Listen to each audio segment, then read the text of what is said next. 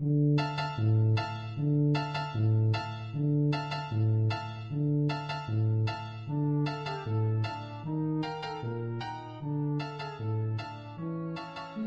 everyone, and welcome to our brand new episode of the Silmarillion Film Project. I'm your co-host Dave Kale, and we have a packed episode today. Um, in addition to sort of the usual uh, routine where we will be going through and brainstorming an outline, um, and talking through various issues, and when I say outline, I mean very hand wavy. Um, going through issues, talking issues and characters and ideas for uh, an episode. And this episode, uh, we'll be talking about um, the Princes of the Eldar. We'll be talking about um, Feanor's childhood, which uh, I know has been eagerly anticipated. Um, we're also going to be going over actual script outlines from some of the past episodes that have been uh, passed to us by our writers. And we'll of course be doing what all networks do and issuing them all kinds of notes that makes it virtually impossible for them to uh, complete a coherent script afterwards. So that's right. Let's get yeah, let's get started on that. Uh, I am joined as always by uh, the Tolkien maven Trish Lambert and the Tolkien professor Corey Olsen. And how are you two today? Excellent. Very good. Excellent. Very yeah. good. Yeah. I'm uh, I'm feeling a little slow witted today, but we'll see what we can do. Um, yeah, the our morning time is feeling That's right, you're earlier good in the company. morning than usual, but yeah. Okay. Anyway, uh, so welcome back, everybody. Thanks. Before we get uh, started, I want to make sure to uh, do some quick announcements and reminders because, uh, as just as last week, we are uh, in the very middle here now of our fundraising campaign for Signum University, um, which has been just great. We've made wonderful progress. We are uh, just under twenty thousand dollars total raised so far in our campaign, which is really great. Um, we're working up Yeah. towards. We're almost halfway through our w- what we need for the annual fund for the year, so that's absolutely spectacular. Um, and uh, so I just thanks everybody for you know thanks to the to the generosity of the folks who have already donated, and uh, if you haven't gotten a chance to yet, I, I, I hope that you will consider supporting Signum and Mythgard and all the programs that we run over the course of the year. Uh, we can't do uh, any of it really uh, without your help, so. Uh, I really appreciate the gifts that have been coming in. Um, we uh, have a couple, two primary special uh, uh, uh, events that I want to draw your attention to. Of course, as always during the campaign, we have our our special events celebrating all the different programs that we do. And this coming week, we have the beginning of of really the the one of the two biggest events uh, during the entire campaign, and that is our special seminar on a secret vice. Um, secret vice, of course, is a the, a very recent book released just in the last couple months uh, uh, edited by Andrew Higgins and Dimitra Fimi. It's a it's a new edition of Tolkien's famous essay, A Secret Vice, which was published. Uh, you, you can you can find you can find the the old, uh, uh, less full version of this uh, in the book The Monsters and the Critics, and it's basically Tolkien the, a talk that Tolkien gave about language creation, about his so his his relationship with language, and he talks in that essay a lot about his own history, like how he invented languages as a child and the games he used to play, and you know the the the, the old original languages that he began inventing when he was like the age that Feanor came up with the Feanorian script and all that kind of thing. Um, so anyway, it, it's a it's a really fascinating essay. Well, in in in in editing it, uh, Dr. Fimi and Dr. Higgins uh, made a, a bunch of new discoveries that have never been published and, and, and stuff that we never really knew uh, about Tolkien and his language invention. So in this seminar, they're going to be the, the, both the, the editors themselves are going to be hosting this seminar. It's not just me talking this time. We're uh, uh, we're we're, we're going to bring in the editors of the book, um, and they're going to be walking you through some of the some of the really cool insights and stuff that they learned in the course of editing the book. So uh, if you want to think more about Tolkien's languages, if you're interested in if you're interested in his languages and and his language creation process, uh, I strongly encourage you to attend this uh, seminar. The first session is with Dr. Higgins, and that is going to be on Sunday, October 9th. So just two days from now. Um, and then the second episode is going to be uh, on Tuesday, the what would that be? 18th, Tuesday the 18th, um, of October, and that's going to be with Dr. Fimi, and then the two of them together on the 25th will be doing uh, Tuesday the 25th. We'll be doing a, a, a sort of a, a big Q and A session with everybody. So um, uh, th- this is just a it's a it's it's a really neat uh, opportunity, uh, which I hope you. Now, those of you who are listening to this on the recording and thinking, "Well, great, thanks for announcing something that's happening in two days," and I, you know, it's it will likely be more than two days later that you are listening to this. In fact, you may be listening to this three years from now, uh, long after this has gone past. But of course, the recordings of this will be available uh, as well, so you'll be able to find video recording on YouTube, um, and you'll be able to find audio recordings on our pod- podcast streams as well. So um, those will be freely available. Uh, and it's going to be cool. So again, the time is 4 p.m. All of these uh, sessions are going to be 4 p.m. Eastern time, and that's uh, uh, so it's a it's a nice Europe friendly time because of course both uh, Dimitra and uh, Andrew are over in the UK. So um, so the Europeans will be happy with the times of these sessions. Um, but uh, yeah, I know Brian. Uh, Brian Federini is complaining that for him it's 4 a.m. I know it's this is always the way, right? Whenever we have something, it's, it's, always it's always uh, it's always an awkward time for someone somewhere in the world. Uh, but uh, you know, there it is. So anyway, so I hope that you will uh, take advantage of the Secret Vice uh, seminar, which is going to be really neat. And we will have more such seminars planned uh, in a series throughout the year, where we're going to be bringing in Tom Shippey to talk about the Beowulf. We're going to be bringing in Verlyn Flieger to be talking about Kullervo. Um, so all of these different books that have been, you know, these Tolkien books that have been lately released. Um, over the last you know five to ten years. Um, we're going to be having the editors and and you know major scholars in to to to talk about those. So. All right. Um, now, the uh, second thing that I want to, and, and I'm going to go into less detail, uh, but just to kind of put it on your calendar. Uh, I said that the Secret Vice was one of the two biggest events of the entire uh, fall fundraising campaign season. The other biggest event is the campaign ending webathon, which is scheduled for Sunday, October 30th. Um, and so uh, the webathon is a is an annual tradition where I broadcast for uh, for the whole day and a bunch of different segments related to, to all kinds of different things that we do. Um, so there's going to be a it's going to be it's going to be a lot of fun.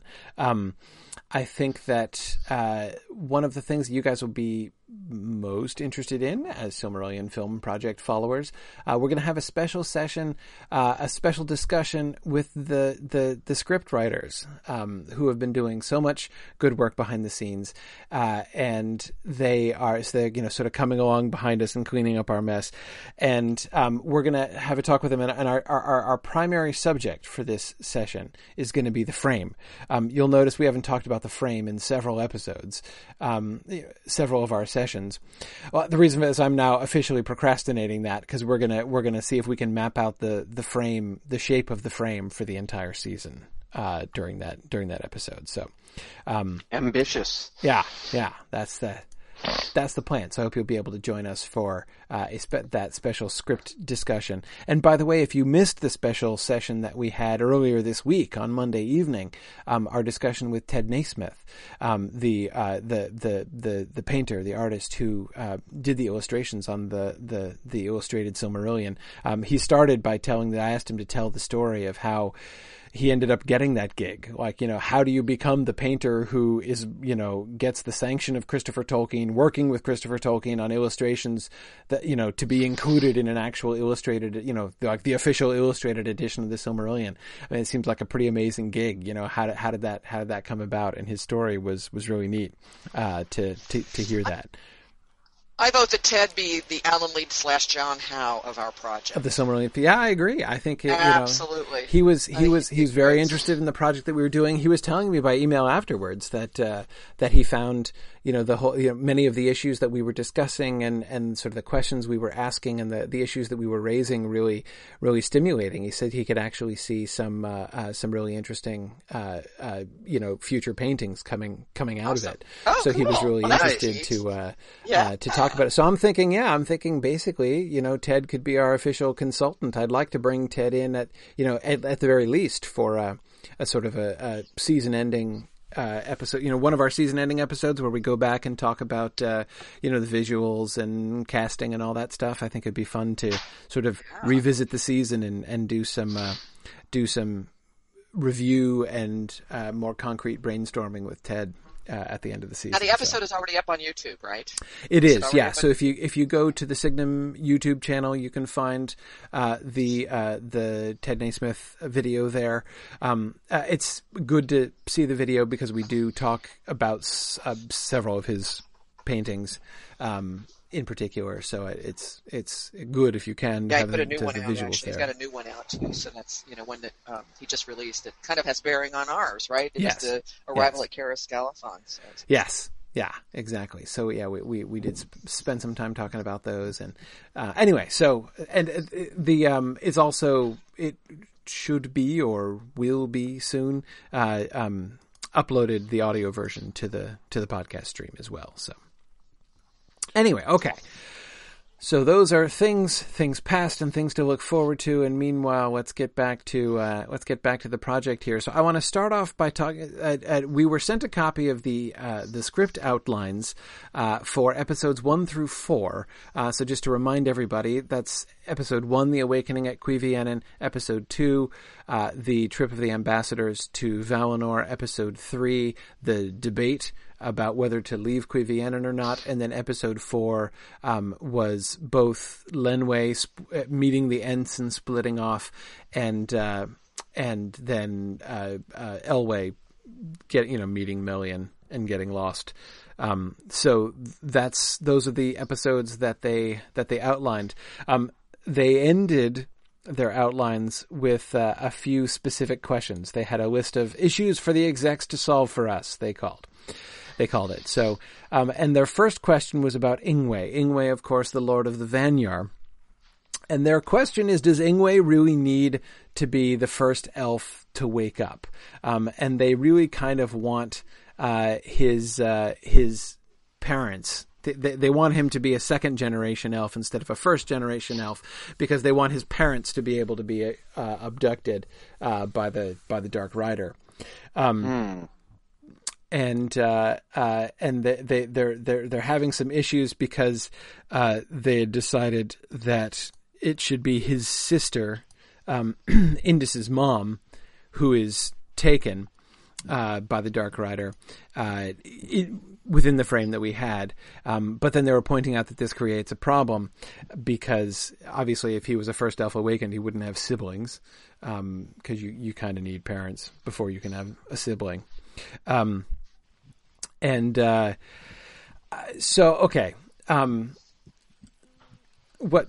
D- d- first of all, let me point out this is a problem you guys created for yourselves. You will remember we said that it should be his wife that was taken, and you guys, y'all didn't want his wife to be taken.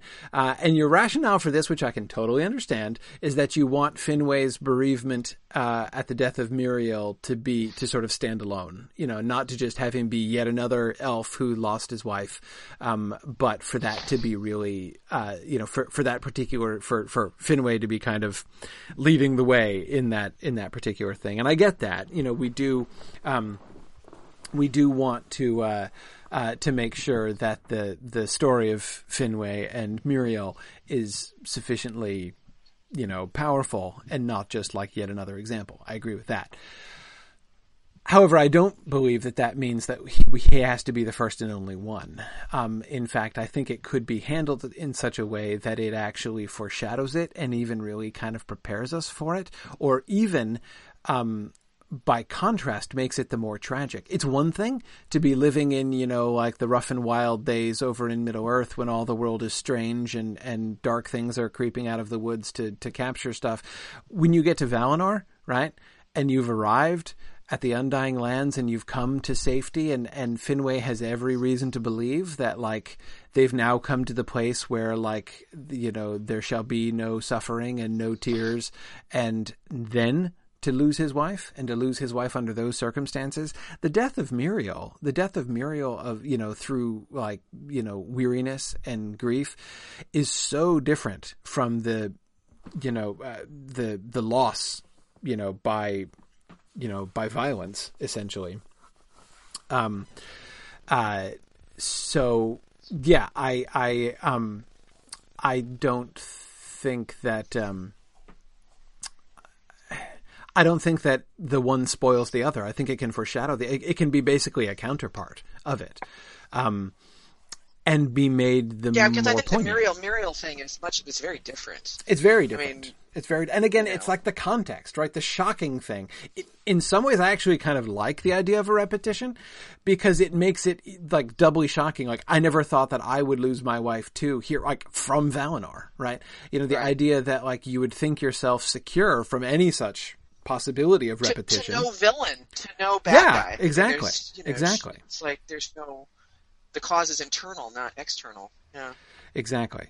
Um, so so anyway, to, the script people are all like trying trying to, to hang on, guys. Like I, I I know there's more issues. I'm addressing the one issue first, which was that you this is this is why you wanted it to be a sister in the first place. Um, and I know that technically he needs a sister. This is this is likely why we got Ingwe's parents in the first place. Um, I I don't like Ingwe being a second generation elf. Um, I can see, I can see one benefit I can see from it. Well, first of all, it enables us to give him a sister. But frankly, I don't care if he has a sister or not. Um, that is, like, uh, Indis's relationship to him doesn't have to even be that clear. Or make her his daughter. I don't care. Like, I mean, it doesn't really matter that she's his niece. Like, the, the, the niecehood of Indis is to me not a, not an essential story point, really, at all. Um, I, I think that uh, she could be his daughter. She could just be ambiguously like of the kin or of the house of Ingwe. Um, to me, again, that's not um, that's not essential. Um, uh, uh, Marie says if Indis is In- Ingwe's daughter, then she must be present at Cuiviénen. And yeah, I'm fine with that. I mean, she can be young at Qui- at Cuiviénen. And in fact, I, as I recall in the outline, you guys mentioned the possibility of having Indis young at Cuiviénen. You know, little Indis at at Which I think would be fine, which I think would be great. Um, I mean, because we do have to establish. I mean, we we don't want.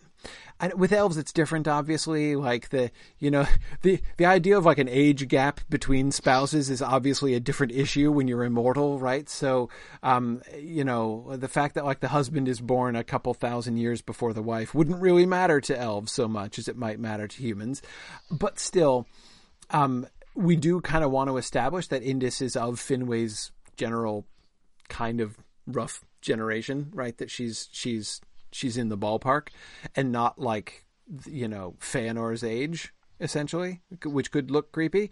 Um, so I like introducing her earlier, so she could be like we could have like adolescent Indis at uh, and I'd be fine with that. Um, but uh, okay, okay. So, so, and again, I don't care what relation she is with Ingwe. Uh, doesn't have to be niece. Doesn't matter. Um, but what does matter to me more is the bigger issue of kind of how we're contextualizing it. Here's the benefit I would see of making Ingwe a second generation elf. The the benefit is that we give this this it help it, it could help in the sense of the passage of time right? One of the challenges that we have to, to, to deal with, right, is the idea that in every single element, every part of this story, a bunch of time passes. Like hundreds or even a, th- a thousand years of the sun are passing while you know, like there's the the the the, the Teleri spend a thousand years on Tol Eressëa before they come to Valinor, uh, according to the annals. So, you know, like giving the idea that uh, when we join the elf story, right, with Ingwe and Finwë and Elwë, um, that there is a generation before them that they've been already, you know, the, the, the, the, sense that that provides of like, well, they've been at Cuiviénen already for some time and, and, and an ambiguous amount of time uh, has passed, um, is, uh, I could see a benefit to that. But to me, frankly, that benefit is seriously outweighed by the reduction of Ingwe's status. Um, I think that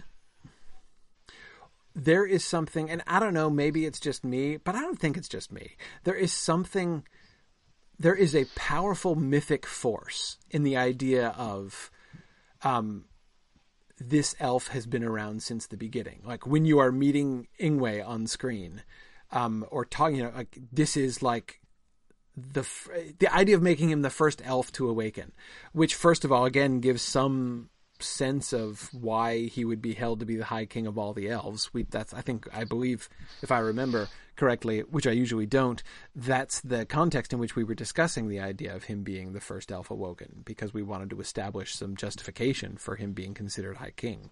Um, but having him have that sort of mythic mantle, right? Like he is the he is the Adam of the elves. He is the you know he is he is the first and original elf.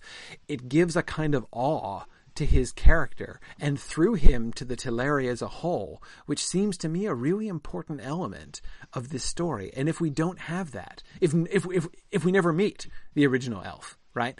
If every single if 100% of our elf characters are all just elves from kind of down the line, right? Which is essentially what we'd be saying, then we lose that sense of like any single character in our story who could say, I was there from the beginning. And that's really powerful to be able to, I mean. Yeah, that seems, that yeah. seems important. It really does. I mean, that always struck me so much in Tolkien. Like hearing Treebeard talk about the first age, right? And it's like, are you kidding? I mean, remember Frodo's reaction at the Council of Elrond, right?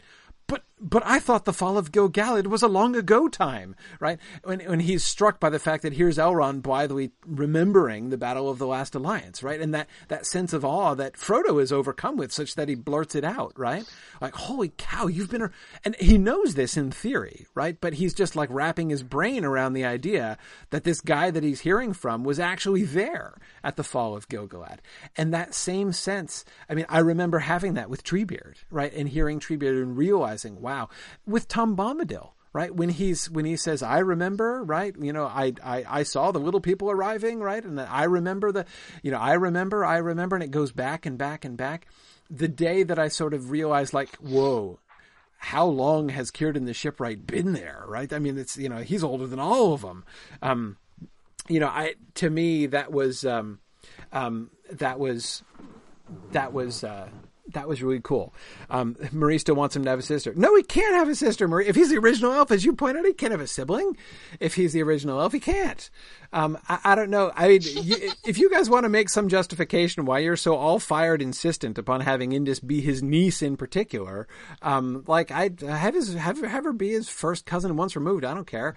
Um, uh, but it, it's you know, or his like, I, you know, I get daughter. Why not daughter? I'm fine with daughter. Do we have? Do it? Does does he need another? Does he? Is there any reason he can't have a daughter?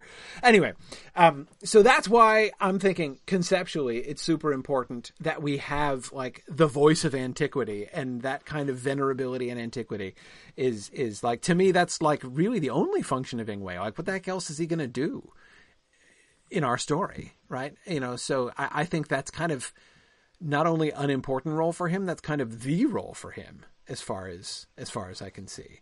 Um, but uh, anyway, um, uh, yeah, now Hakan points out that all of the unbegotten could be considered siblings. True enough, right? Absolutely. Wait, if we want to call her his niece, he can call her his niece. Absolutely, right? And we we don't have to worry about like the genetics of it. Nobody has to has to like get out a generational flowchart to like justify it or anything.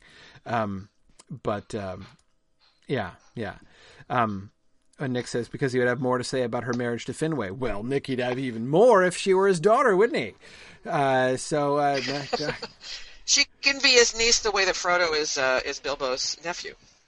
Uh, which is not right. They're actually well, like they're second cousins twice removed. But yeah, I mean, if you're gonna have cousins, there have to be there have to be siblings involved true. at some Never point mind. up the chain. But uh, um, uh, yeah, yeah. Anyway, um, so you know, like, like you know, whatever, it's all good. I mean, we could have we could have Ing, uh, Ingwe take an avuncular interest in her without sure. necessarily being, and she could just be vaguely his kin. Their relate, their exact relationship needn't ever right. be stated, unless again, if you really want there to have. I mean, uh, uh, I think it was uh, was it yeah, it was Nick who was concerned that he be sort of directly involved in the remarriage question, which is cool, and I, I like that. In which case, daughter then you know, if we really want him to be like giving his blessing, uh, you know, like that kind of thing, then okay, yeah, daughter. That seems like he's easily solved. Um, uh, you guys were also fishing for more cool things to do in Valinor. Uh, that was one of the things in their outlines they were this sort of expressing that they were kind of struggling right. with. Um, when they say cool things to do in Valinor, are they talking like um, sightseeing? Sightseeing like for the ambassadors. Yeah, exactly. They, they were they were the the ambassador episode. They were expressing feeling a little bit uh, a little bit light on significant things for them to do. You know, I get I, I I I believe in order for it not to just feel like a you know a sort of a hokey guided tour, essentially. Um, ooh, Hakan has a great idea, as he so often does. Uh, he says that Ingwe's wife could return, making it different from Míriel. That would be really interesting. Actually, no, that's pretty good. I like that. If later on she returns, um, yeah, interesting. And it could be a Celebrian foreshadow, and it could also affect Ingwe's decision to stay in Valinor if she's right. somehow affected by her experience and then going over there, she recovers. He doesn't want to go back again. I mean, or he, yeah, he's like, he's going to stay with Manwë. Thanks a lot. yeah, I'll just stay here. Me Mario, and my wife will just stay here. From Mandos, yes, no, not Chris as a half orc. I'm thinking, but uh, um, yeah. Anyway, okay, all right. So, um, ambassadors, things for them to do. Um, well, the one most obvious sort of conceptual opportunity that episode 2 provides us is as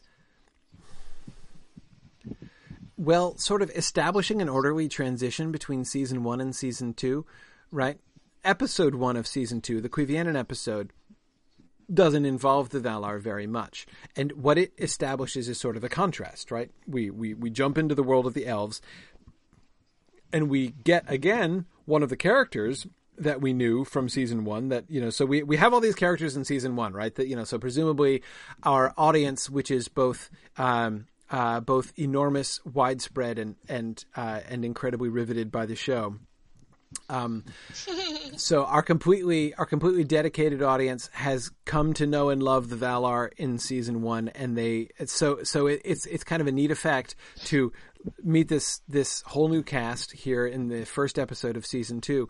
But then in that first episode, we have a, this point of contact with the old cast, which is Orome. But the cool thing is that seeing Orome in the new context, all of a sudden, it looks different, right? Because he is like bigger and shinier, and it's you know we emphasize the contrast between uh, between them. Episode two brings them together, right? It really is I think conceptually can be used as more of a transitional thing where we're sort of showing the story kind of being passed off from the Valar to the um, uh, to the ambassadors. So I think um, exactly, Nick. Yeah, we didn't really realize how big he was in season one. That could easily be done, where essentially this is the first time we've just like the elves provide a kind of scale that we didn't have in season one, right? Because everybody was big in season one. Um, so yeah, Nick, I really like the possibility that, that that first episode creates, where it like actually makes you look back over the entirety of season one and be like, wow, okay, now I like see the whole thing from different eyes, and I realize like they were all big all along, right?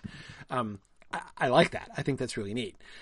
Um, my general advice, I think, is I would for episode two there make it less about the ambassadors. I mean, that seems odd because like the ambassadors are the whole point of the show, uh, uh, you know, of the episode. But what I mean is, have it be as much about the Valar as it is about the ambassadors. Instead of thinking like, what stuff, um, what stuff can the um, uh, can the ambassadors be seeing and thinking and doing in Valinor? Um, I mean, we do need to think about that but that doesn't have to be the entire episode. We don't have to fill the entire episode with that. A lot of it can be the Valar themselves. Um, I would be, you know, uh, uh, and even conversations in which the ambassadors themselves can sometimes be involved and sometimes not. conversations behind the ambassadors' backs, essentially, Nick says. Kind of, kind of. Um, uh, yeah, I mean, sort of. Yeah.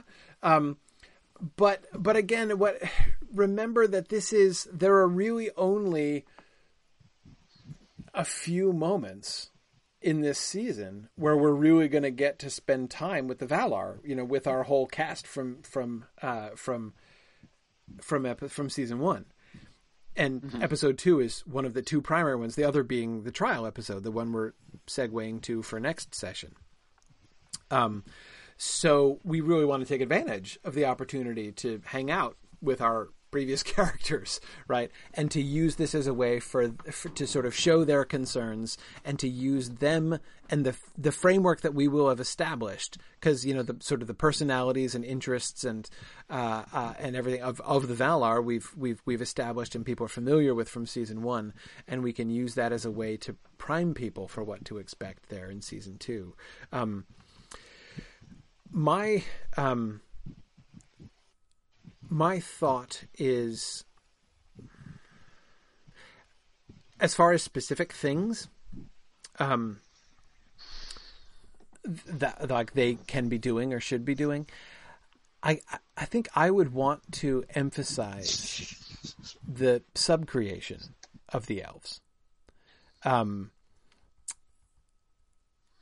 that is not just having them see things but having them learning things um because it's not. I mean, of course, it's it's about you know Finwë and Aule and the the the the Noldor, obviously, but it's more. Than, I mean, the remember the Vanyar are all about poetry, right? They're all about making too, but they're about they're about you know the music of words. Um, so, I, I mean, if I'm thinking of like what are the elves really up to, I think that the main thing that I would see is both like just meeting the Valar and their their increased respect of and reverence for the Valar, but also just like them learning and the trees and you know so so it's you know what what draws the ambassadors to Valinor, uh, the person you know the persons of the Valar themselves, right? The splendor of Valinor, which would be primarily embodied in the trees, and the opportunity that it presents of of uh, of learning. Uh, Karita wants a training montage. Yeah, Karita, I'm thinking like a because I mean, what could be more gripping, right, than like a poetry like a training montage? Yeah. Oh. Just like Rambo, except or, or, or Rocky, except uh, poetry Music, recitation. Poetry, right. Art. yeah. Yeah. A montage wow. of somebody learning how to scan lines properly right? Uh, like how to how to how to like balance your iambs and your trochees. I mean, that's gripping TV, right? I mean, that's yeah. pretty. Yeah. Yeah. Yeah. Yeah. I so I mean, so yeah. Definitely. Maybe we want to spice it up, turn it into like a rap battle or something. Hey, you know, like having be spinning out some rhymes. That that. that I think you should also yeah. include how to tune a lute. That should be in there also. How to tune the. Yeah. yeah yeah, exactly. Now, music, music has got to be there, right? Um, uh, and I'm thinking that can be, you know, Elwë can be can be about the music. I mean, the Teleri were the most musical uh, of of of the peoples. Um, so uh, yeah, yeah, yeah. Uh, it looks like everybody agrees that rap battles is what the Silmarillion needs more of. Hey, you know, but like I know, see, Karita, because the problem is there's only one right? The Silmarillion only as it's as it, as it stands in its published form, the Silmarillion only has one rap battle, and you're right, it needs more. Clearly, it needs more. Um, as everybody knows, obviously, the battle between Sauron and and uh, Finrod was a rap battle, very explicitly. Exactly, yeah. Maria, of course, knew just what I was talking about. Um, so uh, so yeah, no, we absolutely need more of that. Um, uh, yep, yep. So that'll all be good. Um, uh, Okay, so this leads me to a, a one of the one one of the issues that I had though, um, oh, is um, Finwë. Okay, so the, the script writers started doing this whole comedy like all of a sudden we were we were we were like doing the the the the the, the mar- like the engagement and marriage of Finwë and Míriel and like all of a sudden a comedy of manners broke out right it was like Míriel suddenly became like a Bronte heroine uh, in like episode one and two, and I, I was a little surprised by that. Um, and, and, there are things I kind of, I kind of like. I mean, I can tell you guys were really having fun with it, uh, and and it became at, in moments almost a parody of a comedy of manners, uh, which I thought was really funny. Um, but here's my problem. My problem is that. Um, in reading the outlines, I came away with the impression that Finwë is just basically gonna be like a weak-willed, henpecked husband, even before he's married. He's just like maundering around uh, Valinor, moping for his girlfriend, and kind of depressed because he kind of likes Valinor, and he's like, "Yeah, I'd really like to come, but like." The missus just isn't going to go for it. Like I'm never going to be able to get her permission to. Of Valinor, right? Dagwood, Dagwood way. yeah, I mean he's so and and and and he anyway he was just like so gloomy and and didn't have any sort of opinions of his own. Um, and in the end, I thought Finwë was too weak. Now we talked about the weakness of of uh, of Finwë's um, character, and I like the uh, the conflict. I do, so uh, so Nick is wondering how how I'm going to introduce conflict into that episode. Um, well, the con uh, in episode two, the primary conflict in episode two is among the Valar. You know the the the the. I think that actually there needn't be that much conflict within the ambassadors themselves. The ambassadors themselves can all be you know, all over pleased about Valinor and, and they can all be like more or less unanimous in thinking that Valinor is awesome. And that itself can be part of the tension as like Ulmo is looking on and face palming, right? While the ambassadors are gushing about Valinor and he's like, no, this, uh, guys, dang it. Um, so, so yeah, I, I, I do think that, um, we, um, I do think that, that, that the conflict doesn't have to be elvish, and it doesn't. And and Finwë, he, here's here's here's here's what I was thinking about Finwë. Um, I don't want him just to be weak from the beginning. If he's just like because why on earth would he even be a leader? Why would anyone follow that limp noodle that that uh, you know is like has no opinions of his own, goes along goes along to Valinor because he d- can't stand up to Elwë, uh, and then like is is is like bossed around by his girlfriend and wife after that. Um, it, it's it's he has to be a leader. He has to inspire the Noldor to leave and to come with him, most of them anyway, to leave and to come with him. So here's my th- I, I, about the weakness of Finwë's character. I'm thinking that should be a Feanor issue. He shouldn't be a weak character. Like maybe he has doubts and is uncertain. And we'd talked at the time about sort of Elwë convincing him to come along and have him be the least enthusiastic of the three ambassadors upon their setting off for Valinor. But then to have him get really fiery and enthusiastic about it. And in particular, I the thing that kind of uh, hung up hung me up most about Finwë and Valinor as as he was depicted in the outlines is that even like meeting Aule and seeing the smithcraft of Aule and Finwë's kind of like, yeah, but the wife won't go for it, so it doesn't matter. I mean, it's it's like he's not going to be thinking about the misses when he, you know, he's he's gonna. I mean, or rather, he may be thinking about the misses, but his thoughts would all be about. You know, he can't wait to tell her and show her all of the things that yeah, he's learned, and exactly. like we've got to go it. over that. You're gonna love it here. Like, trust me, it's gonna be awesome, right? So, I mean, that's that's gotta be uh, Finwë's character. Yeah. So Hakan, exactly. Finwë being passionate rather than weak. I agree. Now, where he becomes weak, I would say, is again later on with Feanor. It will his be his spot. love for exactly. Feanor is his blind spot. Um, so it's not that he's just an endemically weak character. It's just that he has a blind spot for Feanor, especially after the death of Míriel. Well, I mean, of course, like Feanor is all after the death of Míriel, but but I mean, because of the death of Míriel, he favors Feanor, and he has a, a blind spot is exactly the right phrase for it, Trish. Right? It's just it, he's. It's not that he's generally weak. It's that right. he can't see. He won't see. Feanor's right. problems, and so he keeps going along with Feanor, either because he's oblivious to the, the the truth about Feanor, like so many other parents have been oblivious to the faults of their children, or because he's trying to save him, right? Or be, you know he thinks he can redeem him or or talk him around or whatever. Um, so you know that's where I so I having him actually be quite a you know especially once he gets to Valinor, one of the things we do want to show I think from the ambassador's uh, visit to Valinor is them changed right? Them transformed, and I really like that. I, I love the idea that you guys had in the outlines when the when the ambassadors come back.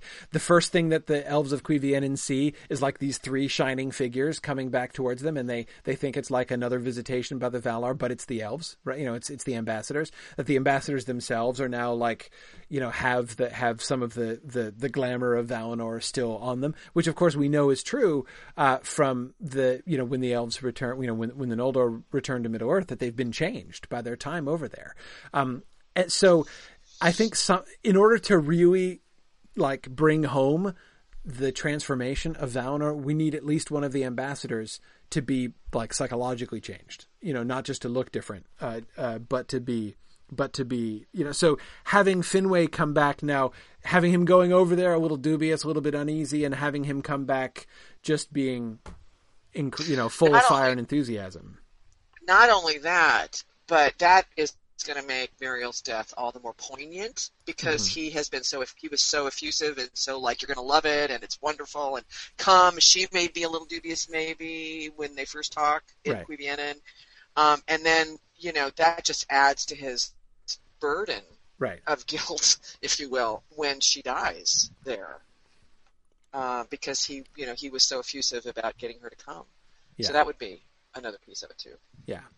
Um, yeah, and uh, so thinking specifically of Míriel, um, they uh, the in in the outlines they did this really cool thing with Vairë in episode two, uh, where Vairë shows uh, Finwë a tapestry, you know, an image that she has woven depicting him sitting next to Míriel with their child in his arms.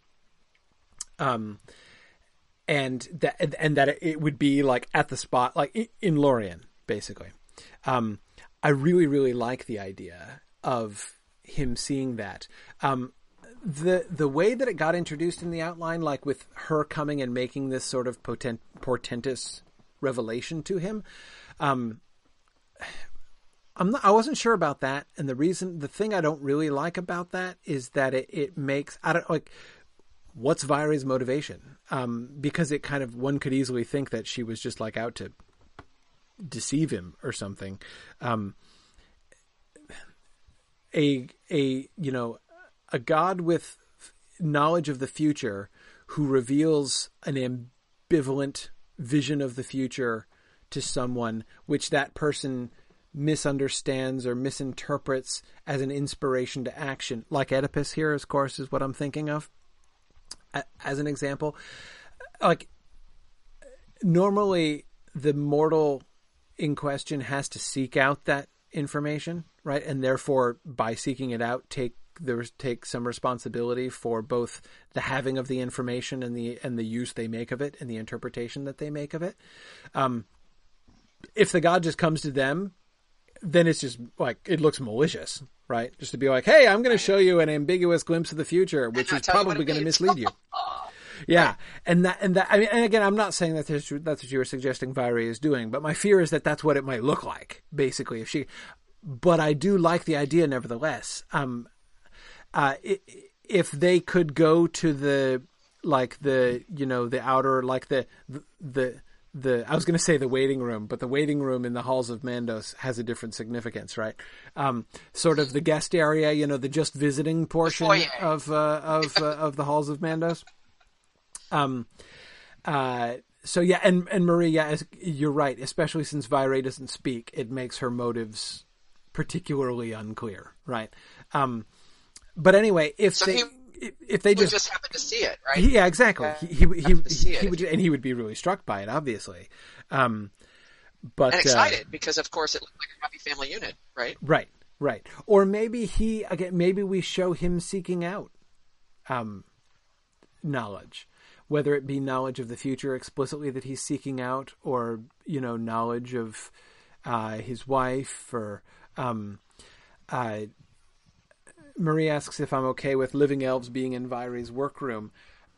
But it wouldn't be, would it? It would be an already finished tapestry in the yeah, not necessarily foyer. a workroom, but Marie, I, what I what I, I, I do I really like the idea of Vairë kind of taking center stage briefly. Um, I love the I love the you know the the the, the concept of Vairë's weaving, um, you know, from the Silmarillion, and we you know we, we kind of talked about building that up some this does seem a really neat opportunity to build it up, and I, I love the idea of the sort of ambivalent image, the very significant but ambivalent image of, of him and Míriel and and and, and baby it, Faye. Well, you know, it could be something like if he's in the foyer and he sees this, gets excited, either asks or knows that she's the one who did it, you know, and she's basically responding in nods and shakes of heads. You know, did you do that? You you did this? Um, you know, is, is, this really something that'll happen? And, and her look on her face could be actually quite sad when she says yes. Right. But he misses right. it. You know, he misses that. So it can be very facial. You know, in in expression. Yeah. Where she knows and you know can't she's sad, but he misses it completely. It's like, oh, this is you know terrific, yay. Yeah. Um, and, something like that. And I wouldn't think that. Um, I wouldn't think that either Vairë or Mandos would be very much for facial expressions anyway. right. You know, right. I mean, I, I, yeah. Brian's on my wavelength. Yeah, exactly. Me and Brian. Yeah. um, and as far, uh, uh, Marie, as far as the issue of like the like the entering of the halls of Mandos, um, I, I, I, I do, I do see a usefulness in having the halls of Mandos just be like not having living people wander into them. So even having a like a guest area of the halls of Mandos seems weird. I, I get that and I agree. Um, one of the things we could do conceivably is actually have Vairë's tapestry be, be on the outside. Um, mm-hmm. or at least have there be some of her tapestries that are put on the outside. Um, even having the idea of um, of the Valar themselves coming to her tapestries and contemplating them, right? Um, yeah, Maria could have a courtyard. That's the kind of thing that I'm thinking of. There right? you go. So you don't enter through the gates of That's Mandos, but there's a there's an outdoor courtyard, and right. and not all of her tapestries, but some of her tapestries are are there. Um, that I Sorry. think that I think could uh, could could yeah, yeah. um, could work. And of course, I'm saying the obvious, but at some point, then we'll see the living version of this tapestry, right? Yes. At some point, the Definitely. camera will Definitely. capture. You know. Yeah. Yeah, yeah, yeah. Um, okay. Um, Oh, I like that. Yeah, Brian said um, it might be an interesting contrast to have the outside very brightly decorated and inside it's sort of dark and you know mysterious. yeah, yeah. Um, okay, so uh, oh, one quick question that they asked as well um, was uh, what exactly what rating are we going for with this show? Um, in particular, this came up in the context of, you know, they're thinking about the Orc project and you know torturing elves and things, and and you know is how do we want to how explicit are we okay being? Is this going to be a, you know as they said, is this going to be a no visible red blood kind of show, or is this going to be a, a I mean, you know, I think we're all agreed on the fact that we don't want this to be a um, you know, must have three topless women scenes in every episode kind of deal, like Game of Thrones. Um, but I think we're going for must have three topless women in every scene. yeah, in every scene, right? Yeah, exactly. Clearly, yeah. Yeah, not every episode, every scene. every scene. Yeah, yeah, ample violence. yeah, yeah. Um, um, I mean, obviously not as maybe not as uh, you know not as I don't know. It's it's tricky calling Game of Thrones gratuitous, but it feels that way sometimes. Yeah. You know, not as much of that stuff uh, as as Game of Thrones, but but I mean, let's you know like there's certain things that happen that are that are violent or or whatever. So a certain amount of explicitness. I don't know. What do you guys think? I think violent scenes are like sex scenes. You can do a lot without showing a lot. You know, I mean, in other words, I do think we need to get you know convey it, but you're right. We don't need to get really super. Um, what's the word? Yeah, you can. You know, we don't need to do it in pictures. There's stuff that can happen off screen. There's yes. dialogue. I'm not saying to get rid of it completely, but it's just I think there's a lot of horror we could create without yes. a lot of we can horrible show, scenes. We can show. We can Graphic, show violence. yeah, we we can show violence without having to like depict lots of decapitations and dismemberments on screen, right? You know. W- w- without having limbs flying around and blood spurting absolutely everywhere. Um, yeah, I mean, I, I, I, do think that we can that we can avoid that, but yeah, I don't think that. I, I also don't think that we should be shooting for like a, a G rating either. Um, no, because it's the Silmarillion. I mean, this is a right. like how on earth are you going to do the Battle of Unnumbered Tears in a G-rated exactly. version? You can't. Yeah, there's a um, lot of scenes I could think of in the Silmarillion that we would, if we set the tone now to be too soft, we yes. have some issues later. yes, yes. Um, yeah, exactly. So I, I think, um, yeah, Ruth Barrett says sometimes the unseen is, is more horrid. You know, yes. you just have sounds in the background. And I absolutely That's what I'm agree. kind of thinking, Ruth. Absolutely yeah. agree. Yeah. Um, not to mention that um, the the I mean, of course, thinking about decapitations on screen makes me think of the Hobbit movies, of course. And you remember one of the issues with the Hobbit movies is that the the the violence became both more graphic and gratuitous, but also more comical. Um, you know, they were yeah. playing decapitations for laughs um, by the end of the Hobbit trilogy, and. Right. Um, and now, of course, there's Tolkien precedents for playing de- decapitations for laughs um, with Golfimbul, but um, uh, but that's in a completely different tone, right? Um, in contrast, think of the Minas Tirith scene when they were lobbing heads into Minas Tirith right. their catapults. Right. Exactly. You know, yeah, that kind of that was horrific. Exactly, and and that's that's something. I mean, here shocking concept. Basically, I think we could just sort of let Tolkien be our guide, you know. And you think about the things that he said about not sheltering kids, you know. Um, yeah. He doesn't shy away from from from horrible things um, and from gruesome things, and but he also doesn't revel in them. Um, and this is one of the um, this is one of the things. I mean, it's it's always. I'm sure lots of people debate about this, and I'm just gonna I'm just gonna say this and not let us have a debate about it, just because I can do that. This is one of the things that bothers me about George R. R. Martin is when I'm reading Martin's books, I always have the feeling of not just presenting horrible things, but relishing the horror, the horror, the horribleness of them. Right? You know, of, of pushing them, forcing them. Yes, of really, like of really lingering. Yeah on the, Yeah. the, the, the, the horribleness itself. Um, and Tolkien doesn't do that. Um, you know, he, he, he will depict things as horrible, uh, as you'll see, but it's not, it's not about the gruesomeness itself. Um, so, uh, anyway, yeah, yeah. As Chris Graham says, Tolkien doesn't delight in bloodshed. Right, exactly. Um, You know, and I think it's a very much more artful approach to that. I think Yes. Tolkien takes a much, you know, it's much more artful. I mean, I think that's difficult, frankly, to Yes. create the kind of horror that he does do, no question, in in the books. yeah. Um, and do it in the way he does it It Yeah. is really quite something.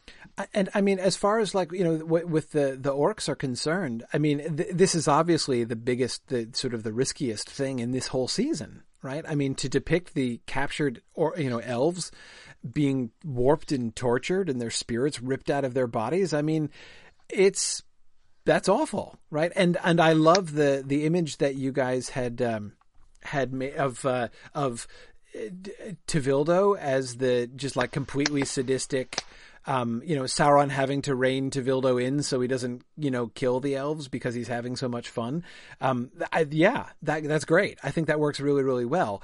Um, do we want to be showing that on screen and have you know the elves screaming as like Tevildo eviscerates them? No, we don't really need to depict that, um, but we can convey that. And I think that you know, because again, it's what it's what it's what Tolkien does. Let me give one extreme example. and I mean this as extreme in two in two ways. The extreme example, uh, so th- this example is extreme both of the extreme horror of the thing Tolkien is evoking, but also the extreme lightness with which he evokes it. How does Saruman breed his orcs? Where do the Uruk-hai come from? Treebeard speculates that perhaps he has mingled the races of orcs and men. How do you think Saruman has mingled the races of orcs and men? I don't think it is by like genetic splicing and cloning, right? Um, what Treebeard appears to be pointing to there and is rape, right? I mean, I have to imagine what he is, what Treebeard is accusing Saruman of doing is presumably kidnapping human women and having them forcibly raped by orcs in order to breed a new species of half orcs. That's really horrible. I mean, that is so. I, the the horror of that concept, right? Is uh, that's that's as horrible a thing as we're going to envision at any point, right? Uh, no matter how hard we try, and yet Tolkien is extremely delicate in suggesting he doesn't shy from it, right? But Treebeard's only comment on it is that would be a black evil. Yeah, yes, it would be a black evil. Um, so, so I, you know, I, I you know, I, I, think that's that, you know, th- th- there's there's nothing that we're going to do that's worse than that. Um, and I don't think we have to be so. In, I mean, we we are going to need to show something. Um, we are going to need some visual anchors for the the orc torture process, right? To show them working towards. You know, we can't just have that happen off screen, and we can't be as as as indirect as Treebeard is about the Uruk-hai. But um, but I do think um, we don't need to just shy away from the horribleness of it. Um, you know, and, and, and try to tone that down. Um, but again, nor do we have to show tortured elves screaming in the midst of their torture on screen all that much either. Um, um, now, Lincoln asks, any particular reason why I assume it's human women who are being kidnapped for orc breeding? the only reason, Lincoln, I think I, I mean, I don't have any reason. Again, it's, we, we don't know anything else about this except what Treebeard says. It's, we just have to kind of deduce what must have happened. The reason I have always envisioned that as the rape of human women is because rape, the rape of a woman by a man seems just sort of to fit the situation better. Um, uh, yeah. Brian Brian Federini suggests the lack of orc women in general. Uh, yes, yes. Um, yeah, yeah. So I, I that's um, yeah, yeah. Um, it just it it, it seems the sort of the violation of the violation that that whole thing is seems to fit with the the the rape as violation concept. Uh, you know the it's something being forcibly done to them rather than something that they are being forced to do. Um, that's why. Um, that's why I think it's it. It seems to me to fit better. But, um, yeah, yeah. Um, even though I mean, yeah, I mean, as Murray says, either way is technically possible. As Murray says, it's you know, it's theoretically possible, right? That like captive Dunlending men could be could be you know led coerced, convinced to impregnate orc women. It's theoretically possible, um, but it doesn't. That doesn't seem to fit the. Well, I mean, the horror of what is of of of the what the whole concept is really supposed to sort of evoke there. Um, yeah, yeah. Anyway, um, one last issue that I have to bring up. So we don't have to necessarily resolve this today. we can talk about this again another time. But um, the island. Okay, so one other change that uh, the uh, uh, the script people made was they added an extra island trip. They wanted they wanted the island to shuttle back and forth an extra time, so they have the Vanyar and the Noldor going on separate uh, ferry rides um, over to Valinor. Um, I am not convinced. I'm not convinced. And that, but here's here, here's my main problem. I'm okay with like I mean sure they can it, it could happen. It's not that I think it's implausible and especially since we do want to kind of establish a time passes sort of deal um uh I um you know I'm I'm um like in theory that's fine um my big question is like what do we gain and what do we lose by making that particular choice. And in my opinion, I, it seems to me like we're losing more than we're gaining. What would be the purpose of it? Is my question. Well, that's one of my things is that I was never 100% clear on exactly what is gained. Um, but Nick, I don't see how that's more efficient. It's less efficient. You're you're you're you're making you're like adding an extra. Step. I mean, is it because there's just too many? Is there too many to hold on the first? You know, is there nah, like this island overflows? Big island. It's a big island. it's fine. They got plenty of room. Um, uh, uh, well, here's, Is it that some lag behind and, and you know we got to go? We're on a schedule here. I, I, I, the one thing that it seemed to me to gain uh, in the way the outline flowed was was Finwë kind of briefly tarrying because he's like wondering what's keeping Elwë. Um, so mm. um, I, I, I think, but um, okay, so uh, Marie says we introduce the island ferry with the arrival of the Vanyar, so that when we get to the climax of the episode, the audience knows how the island ferry works when the Noldor depart. Well, okay, but why can't the Noldor just depart with them? Right? I mean, why why does it? Um, um, well, let me come at this from the other direction. Here's what we here's what I think we lose from this, and and I think this is important. What we lose is the connection between the Vanyar and the Noldor. Um, from the beginning, we have the Vanyar and the Noldor being quite separate. And I mean, the Vanyar and the Noldor are kind of joined at the hip until they get to, to Valinor. And what we lose, therefore, is sort of the change that happens to them in Valinor. The change we were discussing last time uh, for episode six, um, when we were talking about the, the departure of the Vanyar to go live up on Taniquetil.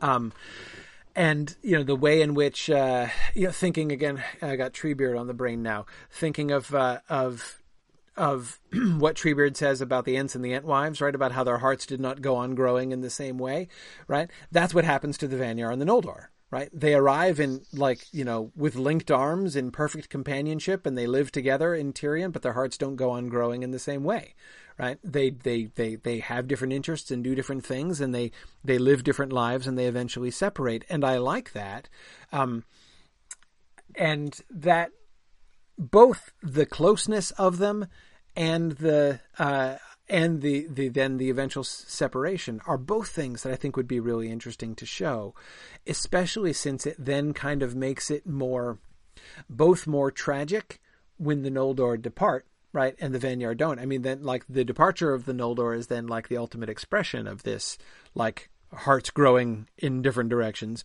Um, but also, uh, but also it sets up the. okay, sorry. I'm just laughing at what I'm about to say. What I'm what I was about to say was it sets up uh, sort of the awesomeness of the War of Wrath, right? How w- when the Vanyar come back and rescue the Noldor. Um, in the War of Wrath, it makes it sort of more awesome, right? That like that you know that they, they they're old friends, and we and we knew their bond, and we saw them together more. You know, they haven't just been a, just been allied, but totally separate peoples from the very beginning. Um, but of course, I was laughing at myself because, uh, yes, we must be very scrupulous about setting up that particular emotional angle on that episode that's going to happen 10 years from now. But um, anyway, I, I, yeah. Um, now, Nick is saying, uh, without introducing the island fair at the beginning of the episode, we have nothing for the Vanyar to do in the episode aside from being there. Well, it's true, but I guess, Nick, what I would argue is there's not much for the Noldor to do either, frankly. And I don't think either one of them needs to be a really central focus of the of the episode. I mean, that episode, which is episode four, right? Um, episode four is mostly about the Teleri anyway. I mean, it's about Lenwë, it's about Elwë, it's about Olwë. Um, so having the focus be primarily on them and just having that sort of acknowledgement that the the the Noldor and the Vanyar are leaving um, is uh, is you know I, I, that seems to me sort of fine. Um, uh,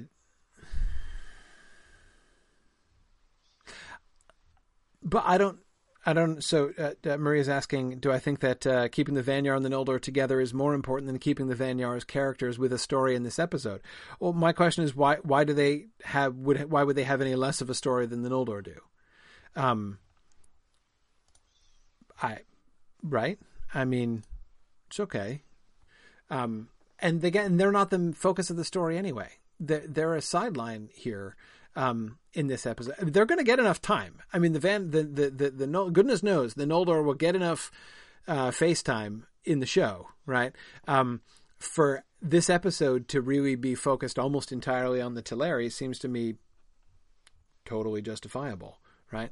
Um, uh, Nick says because we actually talked to the Noldor. Sure, well, we can talk to the Vanyar too, right? I mean, just the stuff you have Finwë doing, have, have Ingwe with him, right? I mean, the two of them hanging out, right?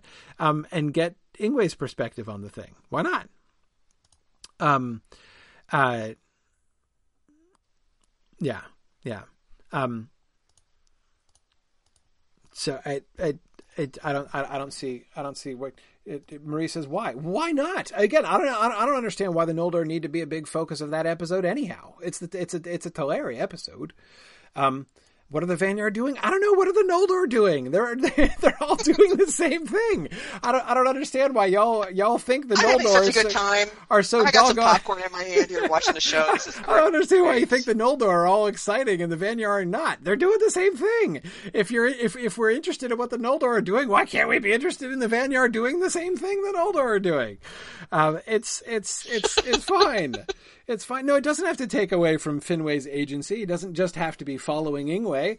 Um, we, we, we, we can have, he can be, he can have plenty of agency. The two of them are going together. It's not, it's, he doesn't have to be second in line. That, again, that I think is one of the things we potentially sacrifice by having the Noldor follow after, is that we make them look unwilling. We make them look, uh, they're, they're like the faint hearted loiterers tarrying by the shore in, in, you know, in, in some of Feanor's words, uh, from later on, you know, having them just be, you know, Ingwe and Finwë both alike, you know, being uh, uh, being determined together to go to, to, to Valinor and not to wait, seems to me not in any kind of diminishment of uh, of Finwë's agency.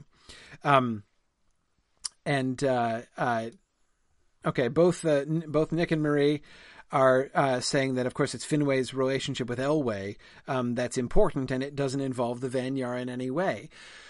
No, okay, fine. I mean, like, so there's a personal connection between Elwë and Finwë. That's that's that's fine. But again, so what? Like, you know, so it doesn't reduce his agency to. Can, to yeah, sorry. Can Elwë be saying to? In, I mean, Elwë could be saying to Ingwe, "I'm worried about Finwë." I mean, in other words, if, I don't know. Maybe I'm off base here, but Elwë's concern. I mean, other way around. Uh, could be. Um, it's still early for me. yeah. um, could be shared with with with Ingwe. You know what I mean? It's like, in other words, the concern could be shared between them.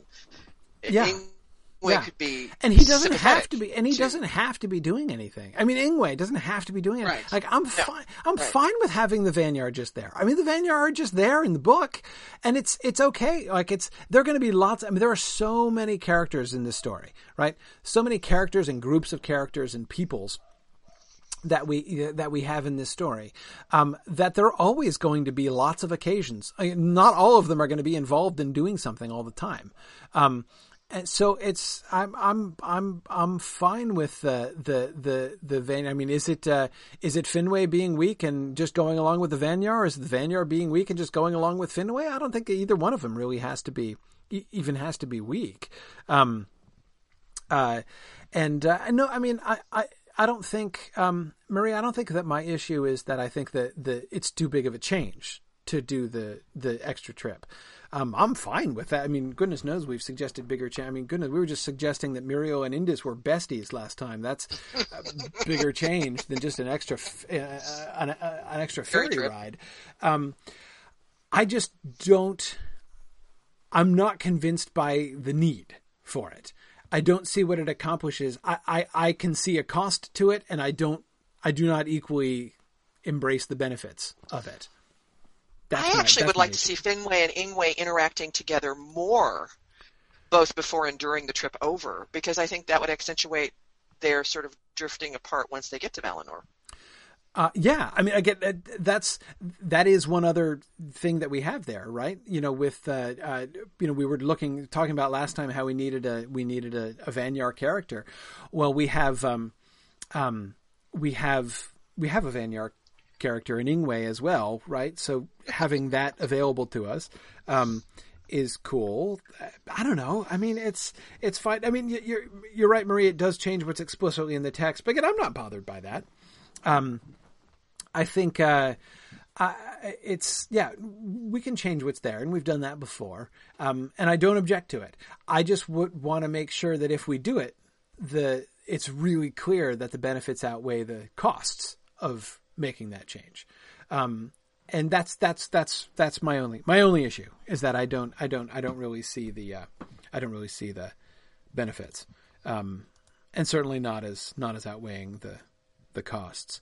Um, yeah, I do want to point out that Brian Fattorini has been on our hill. Okay, all right, he's he's he's ready to defend the hill, is he? That's good. He's ready yeah. to defend the hill. Yes. Yeah. Now, Karita, I agree that it's hard to fill screen time with people not doing very much, but again, we don't have to, right? Don't give them much screen time. Like the Van- the Vanyar need barely appear uh, in this episode. Again, it's um, a Teleri episode. It's a yeah, Teleri episode. It's a Teleri episode. The focus should be on Elwë and Lenwë. I mean, Lenwë and the and the Ents are going to be a huge portion of the episode. It's going to be like half the episode on on Lenwë and the Ents. And let me uh, uh, transition there, by the way, to say that I think it's.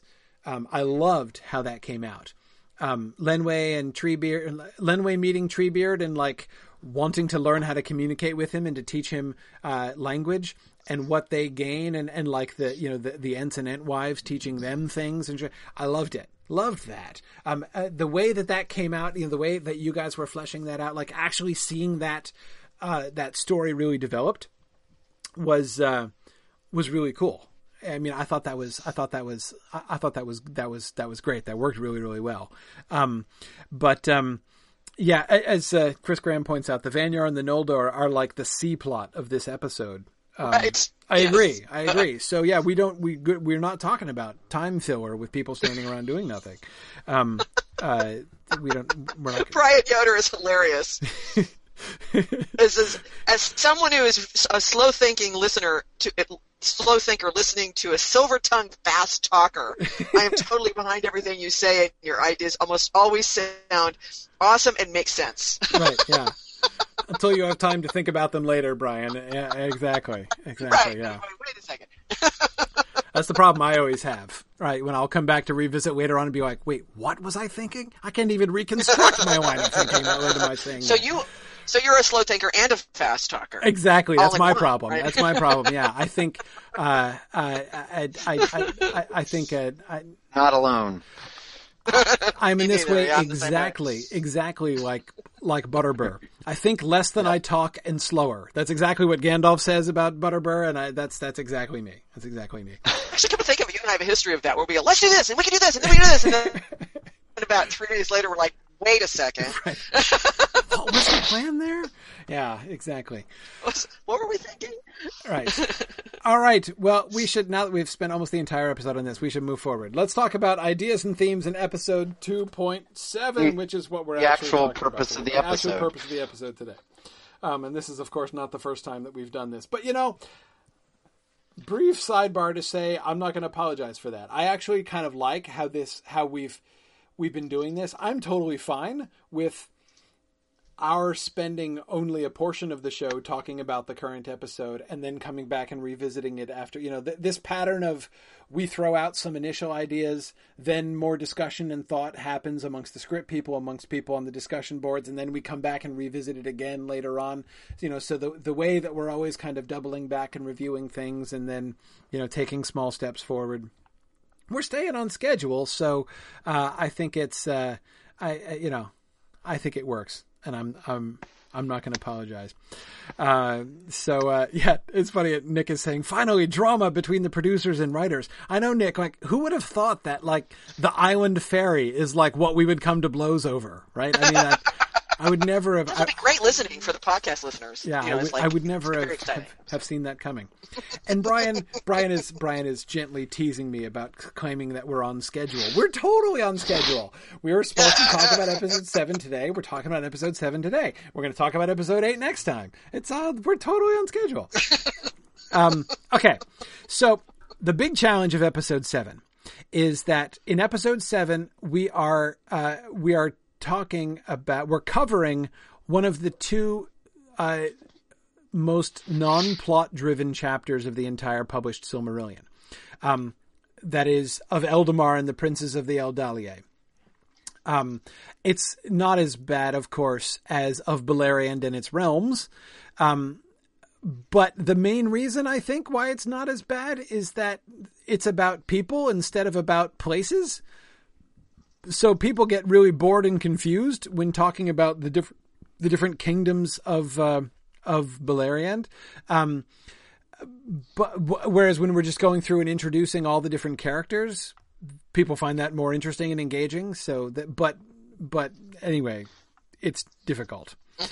Tolkien can take time off to be like, let me tell you about Finwë, his children, and his grandchildren, right? We can't exactly be like, let's do a couple episodes where we just do like a roll call, you know, like uh, like it's like it's the you know the Elvish Mickey Mouse Club, right? Uh, of like all of the grandchildren of Finwë, right? We we can't do that. So how do we how do we um um how do we how do we work that in? Um, my first um, Brianna Melvin says, "I love Beleriand and its realms," says the landscape painter. Well, see, Brianna, like that you and Tolkien have that in common, right? Tolkien wrote of Beleriand and its realms because he was a landscape painter, and that's how he thought and what he really liked too. Um, so, absolutely. Uh, anyway, okay, so so the first big question then is, what exactly do we need to cover? Um, this this this episode. This episode is the noontide of Valinor. Okay, that's that's that's what is the main thing here. Um, Gage requests that Elvish Mickey Mouse Club uh, should be this episode's title. By the way, Dave, did you hear what the what the what the the the the, the viewers suggested the uh, uh, the the episode title, the session title of last uh, last week's episode should be the one that you missed. What was it?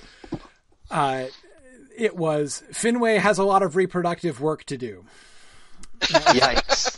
Fantastic. I like it. That was that Direct quote from Corey from last week. yeah, yeah, yeah. Well, you're not wrong. No, exactly. He's he's anyway. Okay, so um, so so we've left Beleriand behind. We're in Valinor. This is the noontide of Valinor.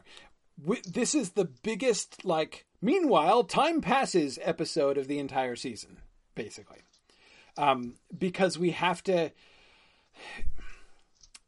Every other episode can be handled in terms of a single moment, right? Like this episode is literally an episode that is, uh, you know, an episode from this epoch of time, right? So, like the Lenwë episode, right, is is here's this exchange with Lenwë and this thing that happens with Lenwë, which encapsulates a thing which is happening over over you know quite a long period of time, right? Um, So, um, um, oh, okay, so uh, uh, uh, this episode we can't do that though. We have to have like Feanor growing up, right? From like toddler Feanor or at least juvenile Feanor through adult Feanor, ready to make the Silmarils by the end of this episode. Um, and along with Finarfin and Fingolfin. exactly. And we need Fingolfin and Finarfin. Um, I'm thinking, and tell me what you guys tell me what you guys think.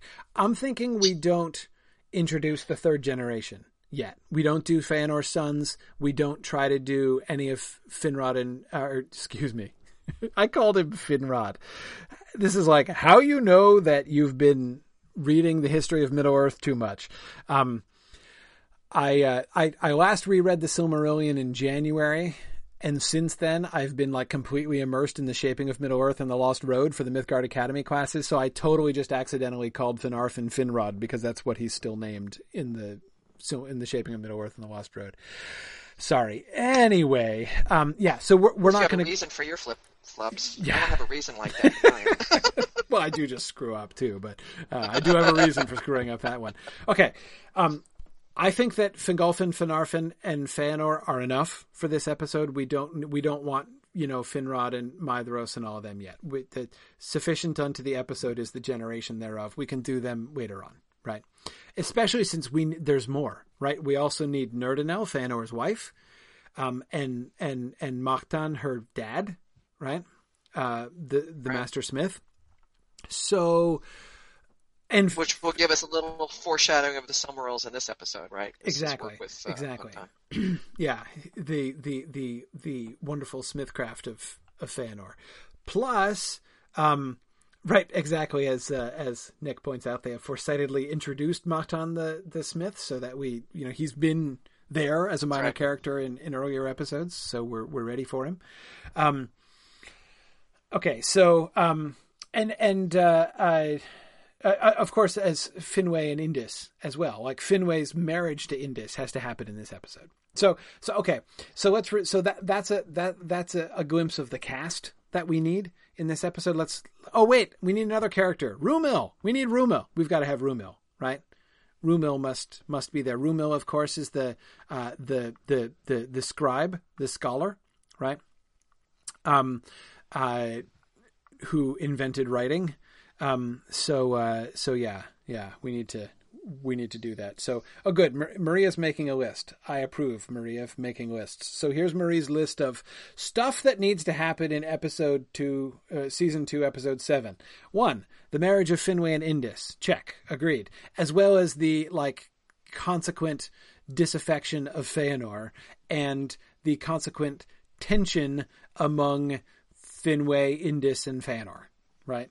So we've got that and that whole. So we not only have to have the event, right? We not only have to have to haul in a wedding, um, but we also need to have the like do some give some glimpse of the emotional complexity of that particular family situation, right?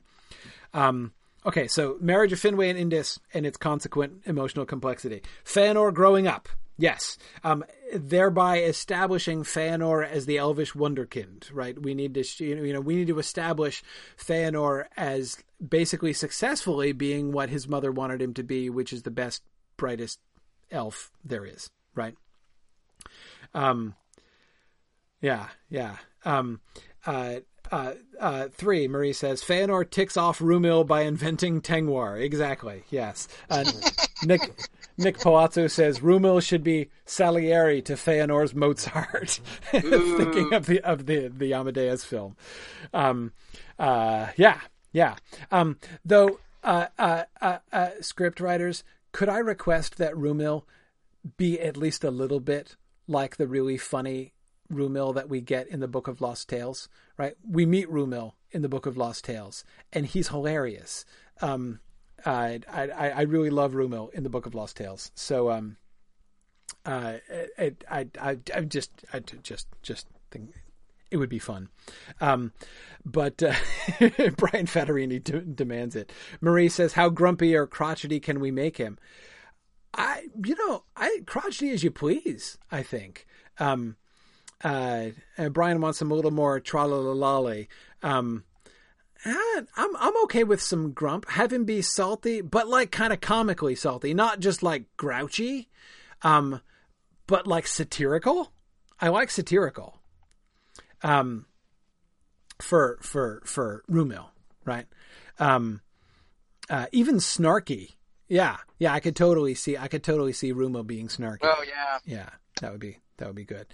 Um, uh, Okay, uh, sorry. So going on with uh, with with with Marie's list. So we had we had the marriage, Fëanor growing up, uh, and I would say also, by the way, in, in, addition to Fëanor growing up as the Wonderkind, his relationship with his brothers, right, has to also be established in there, and that kind of unequal relationship that we discussed last time, which was, in my opinion, the greatest consequence of having Indis and Míriel be best friends, right, was the the unequal way, the way in which Fëanor would look towards his half brothers with some resentment for his father's remarriage uh, uh, as an insult to his mother, while the children of Indis, um, who were raised by the best friend of Míriel, look at Fëanor uh, with nothing but love and and pity, which of course uh, is very well intentioned and very good hearted of them, but which he would but resent. that just makes him even more angry. Exactly, yeah. exactly, yeah. So, um, so I, I think I think that's um,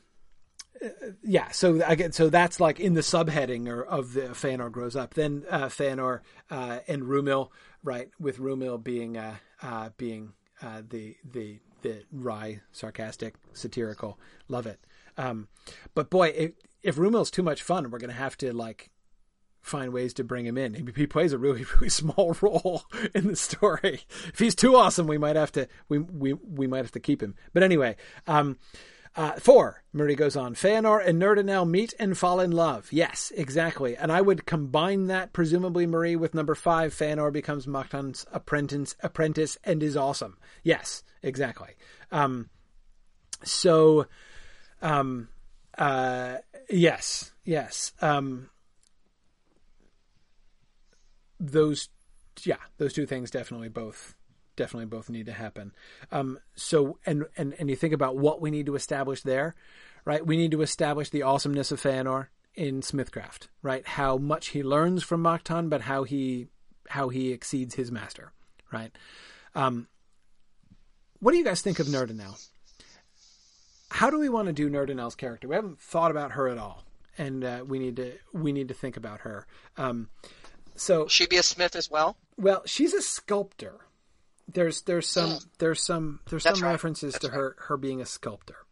Um, so she's a maker as well, um, and she can be. Uh, uh, and she's a she is a she is a marvelous artist, and so Fëanor should respect her. Um, yeah, Marie adds she works specifically in stone and metal. In stone and metal. Yeah, yeah that's kind of yeah, cool. Exactly. Um, so um, so I mean, she is she is definitely her father's daughter, and um, you know their their their relationship is definitely pre- premise. And this is one thing, by the way, I think is is really important uh, to make sure that we show is uh, you know that the, the, the women of the Noldor are as much into the whole making thing as the men are. You know, it's not just a we don't, you know. Well, you know, and I, yeah, and Karita and Hakon are both basically saying. Uh, Karita says, um, "I want her to be an artist, not too dainty," and Hakon says, "Artistic, kind of tough and rough." And I'm almost thinking, you know, these are these are sort of um, proto Galadriels. You know, this is the stock that Galadriel comes from. Mm-hmm. Um, mm-hmm. You know, in terms of the Noldor women, so I think it would be right to not have them be too dainty and coy and blushing behind fans kind of thing. Yes, good, exactly. And Karita, I was thinking the same thing. Karita says she doesn't want her to be the pretty princess. Um, you know, we we have a few pretty princesses coming up. Um, I want her to be sharp, able to look her husband straight in the eye without blinking. Yes, Karita, I completely agree. Um, and uh, uh, Marie even says that she's not considered very pretty for an elf, so Fëanor's interest in her is very much in her strong personality, her her adventurous nature, and I would I would add Marie probably respect for her skill as well. Um, uh, Nick reminds us that she is called Nerdanel the Wise. Um, and uh, right. now, Nick, one thing that I would point out is that the word wise, as Tolkien often uses it, especially in connection to the Noldor, who of course are the gnomes, who are named the gnomes because they are the wise. Um, uh, that might seem kind of ironic, right? The, you know, the the Noldor are, are called gnomes because they are wise. Might seem a little bit strange, um, because like the Noldor and the Silmarillion, perhaps not the a one example of good judgment on all occasions, right? So it might seem a little strange to be like they are the paragons of wisdom uh, from that perspective, but um, but the the um, the the word w- wisdom it means skill. Like if you are very wise, um, if you have wisdom, I mean, in the way, and it's very clear. Tolkien uses the word this way a lot, especially about the Noldor um, in the in the early Quenta versions, in the versions of the Quenta that are in the Shaping of Middle Earth and the Lost Road, um, the versions of the Silmarillion he was writing just before he started writing the Lord of the Rings. Um, when he talks about so the the association between the between the, the Noldor and wisdom is not primarily about their judgment; it's about their craft, it's about their skill. Um, so that is so so so coming back Nick to Nerdanel the Wise. I do think we can show Nerdanel having good judgment. We have lots of reason to think about that to to think that. But I think that like she's called Nerdanel the Wise in part because she is such a good craftsman as well. So I mean she is um, I, I think she can really be we can depict her as one of the um, one of the real preeminent um, craftsmen among the Noldor, essentially. Um, yeah, yeah. Um, good. Now, the the uh, uh, Marie is pointing out one of the little nuggets that we get about Nerdanel is that uh, in the published Silmarillion, there's the reference to the fact that Nerdanel can actually change Feanor's mind. No one else can do that. Um, she does have influence over Feanor, and she can talk him out of things or into things. Um, so he clearly has to respect her intellectually, um, and she has to have a kind of power to to persuade and convince him. Um, so I agree that that's important, but of course the biggest the biggest event, the biggest action that Nerdanel is gonna is gonna perform, right, is she's gonna leave him. Um, she is going to resist him. She's going to reject him. Um, and that I think is something that has to happen publicly. I she doesn't get any lines at all in the Silmarillion. Um, I think we have to give her lines.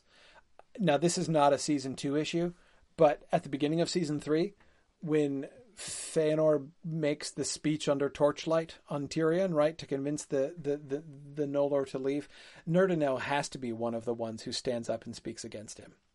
Um, because the, the, two of them become estranged, and she resists him. Um, now, Marie asks a great question: Would I like her to be estranged from him at the banishment or at the rebellion of the Noldor? Marie, I'm thinking she's got to be the moral compass, right? We have to show Feanor kind of going wrong, not just suddenly being wrong, right, or being wrong all along. We need to show him going wrong, and I think that Nerdanel is the one.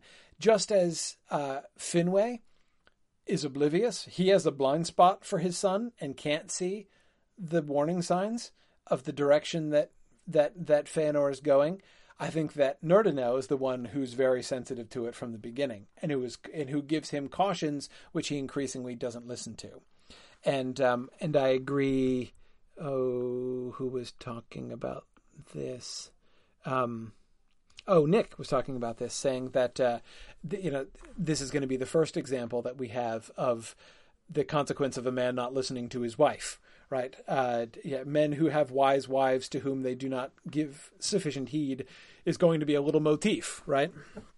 Um, and so, yes, establishing that with Nerdanel and, and Feanor. Now, N- Nerdanel and Feanor is not exactly um, is not exactly a like Thingol and Melian situation, or like Feanor's not marrying up in the same way that Thingol is marrying up, or Celeborn is marrying up, or Aragorn is marrying up. Um, they Nerdanel and and and Feanor are very much peers both in their ability and sort of in their status, because Mahtan's been there from the beginning. Um, but yeah, we have that. Um, um, we have that that still that concept. Um, yes, Karita says Feanor is smart enough to pick someone with a brain, but not smart enough to listen to her. Yeah, yeah, pretty much. the tragedy, right? With Feanor, it's all about tragedy. Well, and, a little bit, a little Dingle and Melanie, isn't it? Mel- yeah, it is. It is j- j- j- just a Melanie. bit. Just a bit. Exactly. Um, um, okay, Lincoln asks an apt question. Lincoln, I'm gonna, I'm gonna, but uh, I'm gonna warn you in advance. I'm to kick the can on this one. I'm not answering this question right now. Um, he says, if we're getting Feanor and his wife in this episode, does that mean we also have Feanor making an unsuccessful pass at Galadriel? Because if so, I know exactly what the frame story for this one should be.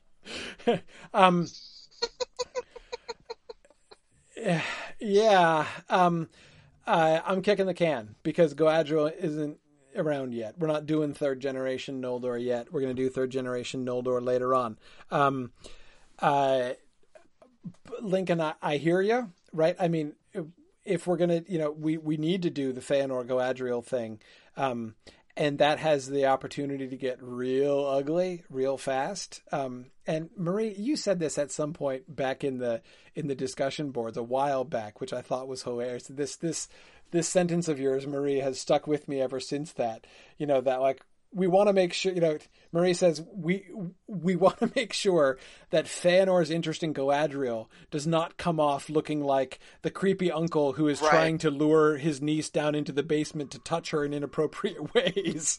You know, that's just not the dynamic we want to establish between Feanor and Galadriel, and I completely agree.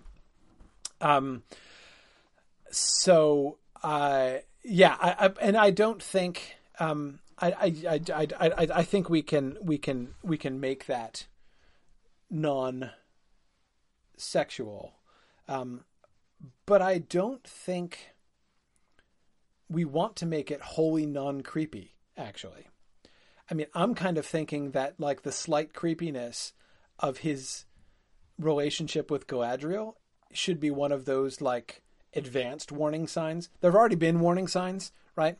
That Feanor is is is walking down the wrong road, right?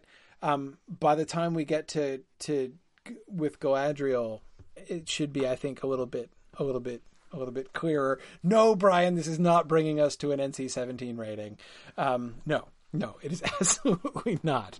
Um, well, uh, the emphasis ought to be on the obsession he has for the Silmarils, or this this yes. you know, idea yes. he has that will yeah. become the Silmarils. That's really the focus of it more and he covets Galadriel specifically. Yes. Right. Yes. Yes. Exactly.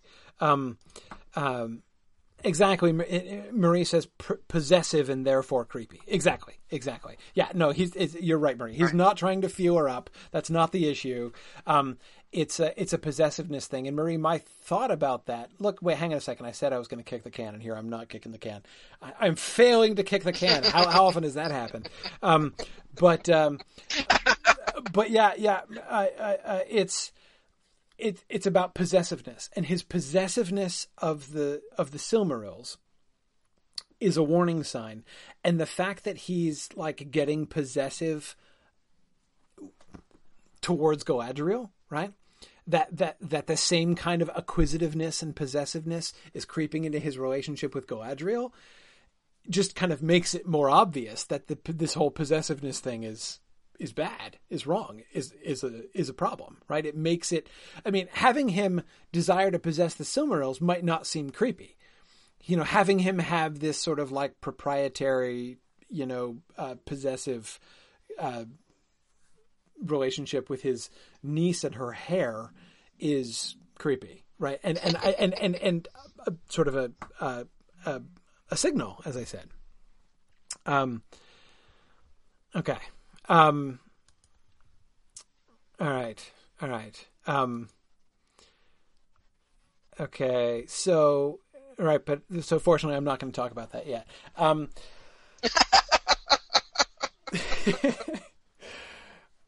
I, I, do want to make sure we don't lose the relationship between Mahtan and Feanor, right? Not, not to just have it be all about um, his daughter, right? I, what I would love to establish is a kind of uh, a um, like a community of artisans sort of deal, right? A a a a meeting of the minds and of like interests among Feanor, Mahtan, and Nerdanel, right? So that um, all of that is on a sort of a more a more equal level, um, and that it's not you know because I, I certainly I very much want to resist the thing which I know. It seems to me that anytime there's a situation like this, a Hollywood adaptation immediately gives a kind of inordinate preference to the romantic angle, right? Um, I mean, frankly, in the books, the smithcraft that Feanor learns from Mahtan is frankly like more important, g- more greatly emphasized than his relationship with Nerdanel, right? But I feel like the standard Hollywood uh, uh, adaptation of this would be to like, you know, have like and the uh, the the the you know the the forge of Mahtan is the mere backdrop to the moment when Feanor looks across the room and he sees Mahtan's beautiful daughter and like, you know, the music swells and, you know, the, it, it drops into slow motion as she tosses her hair back, you know, and uh, like, no, no, you know, I, I don't want it to be like, it's, it, it's not the, the, the sort of the, the, the erotic attraction and the, the, the romantic relationship should not be primary with Feanor and with Nerdanel and with Mahtan. It should be it should be the the Smithcraft. That's what comes first for all of them. That's what they have in common. Um, that that's what brings them together. Um, so so yeah, I think that that's um, that would be that would be fun. That would be cool. Um, yeah. Now, Maria's pointing out that Tolkien has them meet in their travels around the wild places of Valinor. This is, of course, not in the published Silmarillion, but but yeah, they're they're both they're both solitary travelers. Um, yeah, sure. I mean, they have they can have lots in common, right? Um, you know, you know, it's like you you know, you're an artist, I'm an artist, right? I'm a solitary brooder, you're a solitary brooder, right? Let's get together and be solitary brooders together. Um, but uh, anyway, yeah, no, I mean there, there, are lots of there are lots of things we can we can do with that. Um, we should prefigure the Silmarils in some way. What should Feanor make? We can't just have him doing smithcraft without having him produce something, right? The the thing that he makes should be significant later. Marie nominates the Palantiri, as does Nick. That seems a very logical suggestion. The Palantiri are, of course, the second most important things as far as the overall story is concerned that Feanor is going to make, right? So we do need to introduce the Palantiri at some point. Um, this does seem to be as good a time as any, as we need to give him a pre Silmaril project to work on, and one can see how the Palantiri could be like a, a you know, a, a warm up for the for the Silmarils, right? Um, yeah, yeah. Um, Marie suggests also the Feanorian lamps. Yes, the Feanorian lamps that the Noldor use and, and, are, and are famous for using later on. Remember, Gwindor has one when uh, when uh, when Turin meets him. Yeah, the blue lamps. Exactly. Yeah, yeah. Um, uh, no, Maria, I don't. I, I, I don't want to do the lamps. Here's what I want to do with the lamps.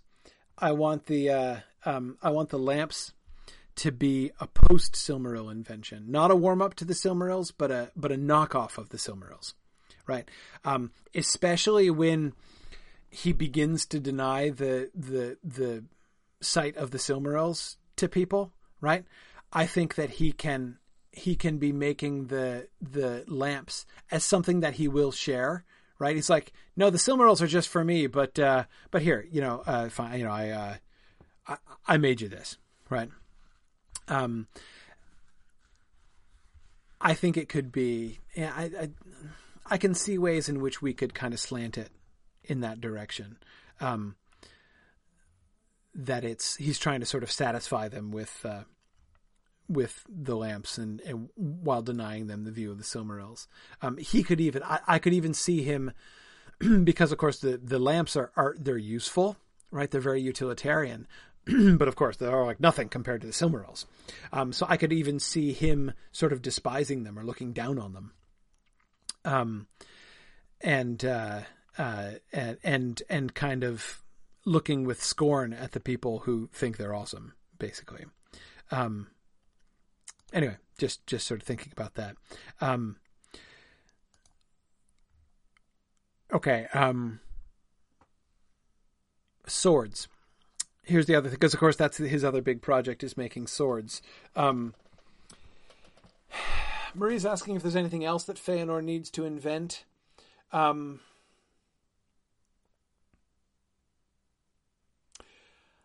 I can't think of anything else that we must have, but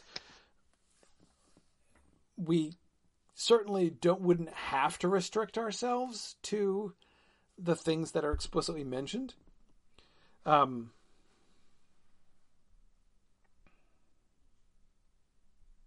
yeah. Um, now, Maria is suggesting that the swords are obviously post Melkor's release. I think so too. Um, I think so too. I think that needs to be part of the decline of the Noldor when they make swords. Um, lots of gems, lots of gems. Uh, remember, this is the time when the Noldor are making so many gems that they're that the they're giving them to the Teleri who are strewing them on the beach, right? Um,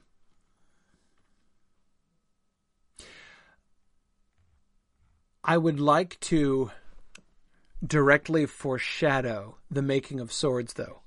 It's explicitly mentioned that when the no, when Feanor is making swords, that Mahtan is going to come to regret the smithcraft that he taught to Feanor. Right, so we have explicitly Feanor using the metalsmithing that he learned from Mahtan in a way that Mahtan does not approve and hates to see. Right, so I would like to include in the Mahtan training uh, montage that we get there that he would um, uh, that he would uh, uh, be teaching him something which is explicitly which is sort of like sword ish, but not an actual sword. I mean, he should be making blades. I think. Um, it's just that uh, doesn't sort of have in mind what he wants to do. So yeah, Brian is thinking of axe heads or or uh, or, or a knife perhaps. Uh, plowshares. Chris Graham suggests. Uh, Chris Stevens was thinking of farm implements too. Um, uh, yeah, it's this seems possible. Um, question I have though about the swords. Doesn't Eonwe fight with a sword? surely we have other sword wielding people, right? D- does Feanor invent swords? I don't know that he invents swords. Um, Brian Yoder likes the idea of Feanor beating plowshares into swords. I kind of love that idea too, Brian. Actually, um, the, for those of you who don't get it, the reference that Brian is making is uh, there are a bunch of uh, a bunch of, of prophecies in the Bible, Old Testament uh, prophecies. Uh, you know, they're messianic prophecies, right? When when the Messiah comes, and you know they'll take the, the, the, the swords and beat them into plowshares, right? You know, so war will cease, and so therefore we'll take our weapons and we'll we'll make them into peaceful implements because the the weapons won't be needed anymore. And so that uh, th- that specific image of turning swords into plowshares is a repeated image in these biblical prophecies. So yeah, Brian, the idea of uh, showing Feanor uh, beating a plowshare into a sword is really is really funny. Um,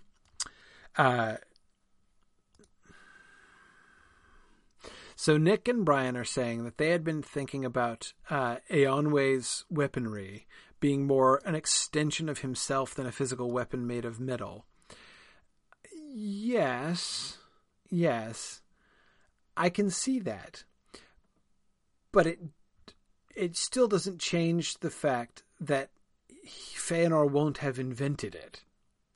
That is to say, whatsoever material or immaterial matter or whatever Eonwe's weapon is made out of, it's still a sword, right? Um, that is to say, I know it's tempting to view the very concept of martial weapons, right? The, and and several uh, some people were talking on the discussion board about this, and I, I, totally I see what you mean, and, and and in one sense I agree with you. Swords are a really big deal when the Noldor start making swords because a sword is like it can't be used for anything else. Like you you you can make spears, you can make knives, you can do know, people, again. People were saying this on the discussion board, um, but the only use for a, a sword is useful for nothing other than fighting. Um, and so therefore it's significant that they're making swords. I agree that it's significant that the Noldor start making swords. I agree that it's even more significant that the Noldor start stockpiling swords. Um, but I don't think the Noldor need to have invented swords. Um, there is, in a sense, there is a sense in which the the fall of the Noldor um, is like a recapitulation of the decline from the Golden Age or the fall from Paradise right? Um, it definitely has that shape in the published Silmarillion. And so the idea of like, first they're living this golden age existence in which there is no war or conflict and there's no concept of this. And then the, the moment when this idea even sort of occurs to them and they start making weapons is a, is a, um, you know, is sort of a sign that they're, they, you know, their minds have already sort of become, become vitiated. Um, but that's not exactly the situation. There is already warfare. There are already enemies, and they've met them. I mean, many of them remember the Dark Rider. Um, they know that there are monsters out there that are still, uh, you know, Melkor may be chained, but that doesn't mean there's no bad guys left, and they know there are bad guys left. Um, so the concept of fighting and that they need to fight, might need to fight. I mean, I think that's fine. I, I don't think there's any problem with having them have that. It's how they do it and why they do it um, that we sort of need to to kind of deal with. Um, all this is as much as to ask really the question: Could we have him forging a sword? Um, because I mean, it would be kind of cool to have him forging the sword in this episode that he's going to draw on his brother two episodes from now that would be kind of cool. Or we could make the forging of that sword, you know, the the brother threatening sword is one that exactly Nick he forges in secret later on, and so we see that as a as a as a as a as a thing. Um, I guess we don't have to go so far as having him forge swords here, but because if he does yeah. forge a sword, Mahtan's going to ask, "What are you going to do with that?" And then he'd have to answer that, and we don't want to answer that yet. We we it's not really until next time that we'd want to answer that question. I have a little logistical interruption. Dave texted me that he's off his laptop and on the phone in listen only mode. I don't know if you can, if he's on the phone, I don't know if you can include him back in or not. But I just want to let you know. We can try. Okay. In case you were wondering why he's been unusually silent. Yes.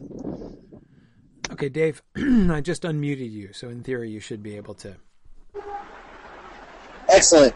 Yeah, I had to. Uh, I'm in transit, so I had to switch to the uh, phone. So okay, cool. Sorry about that, no but problem. I'm back, and you'll probably hear a lot of back no- background noise whenever I speak. no problem. No problem. Yep. all right. Um, so this is all well and good. What we haven't really done in this episode is tie all this stuff together into like a cohesive story. Like, what is the theme? What is the story?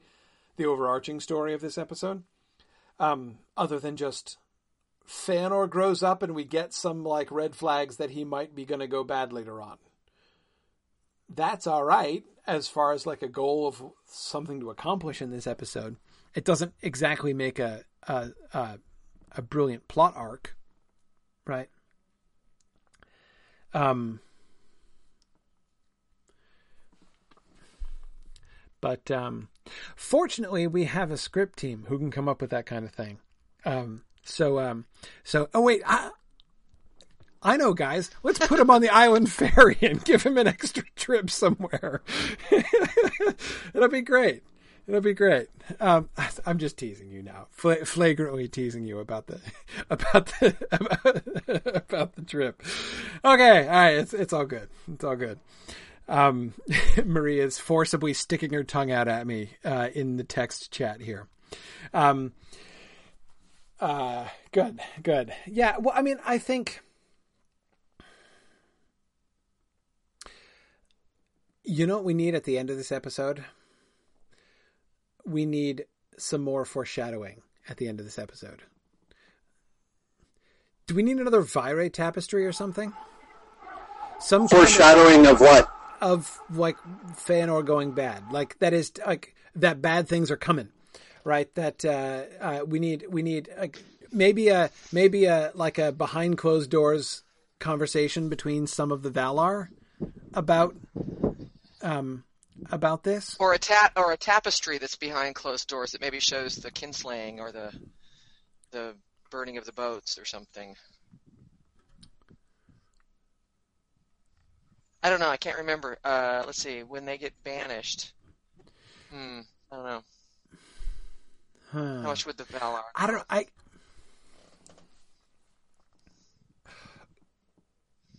Ooh, or a Mandos Vairë conversation.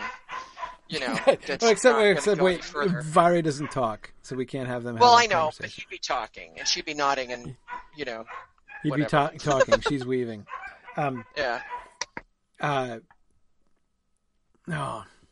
Yeah. See, Mario was thinking of a swan ship in flames. I really like the burning of the ships. I'm worried that that foreshadowing is too far ahead because that's a foreshadowing to next season. But of course, so would the kinslaying be. Um, here's my thought: N- not necessarily foreshadowing it that directly. I got this visual image that I really like, that I think is really really cool, um, and works, and I think would work really well. But I don't know. Again, I don't, know if it would fit in this moment. But Feanor at the forge, right? He's at, at the forge in Mahtan's, right? You know, he's there with his wife and things are good, right? And everyone's happy, sort of. Um, and we see Feanor with like the, the, the, the, the red glow of the forge on his face, right? And then we get a picture of Vairë's tapestry with him looking at the burning of the ships, right? So again, we see his his face glowing red with the light of flames, um, but it, of course in a destructive rather than in a constructive context. And we, of course, wouldn't really understand the significance of it. We wouldn't actually see a boat burning or anything. We'd need to have some background so that the scene was recognizable when we actually get there, right? But uh, um, and of course, I the reason there, you know, just the thing that I was thinking of, the reason I kind of latched onto this when you mentioned the burning of the of the ships was the fact that, of course, Feanor, his name means spirit of fire, right? So, um, that's it. That's the episode title. Episode seven is titled "The Spirit of Fire." Spirit of Fire. That's what it's titled. Yeah, yeah, that that can work. Um, oh, Karita says that Nerdanel in the background can be sculpting a swan. I kind of like that. Um, so, yes, yes. Um, and uh, and maybe like we can kind of we we show a close up of the tapestry with the red glow on his face, and then we can kind of back up from it and see him standing on a beach with a with a big fire in front of him, but we don't know what it is or the context exactly. Um, yeah, yeah. Um, okay, okay, that could work. And because if the if if because really, I mean, I I my, my, initial title for this episode, my preliminary title was this was called the Noontide of Valinor, um, but this episode isn't really about Valinor; it's really about Feanor. Um, so having it having it be called the Spirit of Fire, because it points out, you know, what his um, you know that sort of ambivalent nature, you know that ambiguous nature of his of his fieriness, right? The fieriness which is good and drives his you know sub-creative efforts, but which of course also fuels his poor decisions. And of course, having the, the burning of the ships be in the next episode, we just covered that at the beginning of the year by going previously on the Silmarillion. yeah, previously right? on this. Exactly. Yes. Yes. Yeah. no problem. No problem. Um,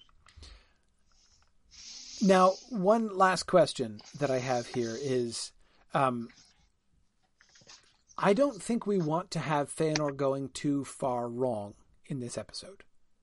I still think he should be.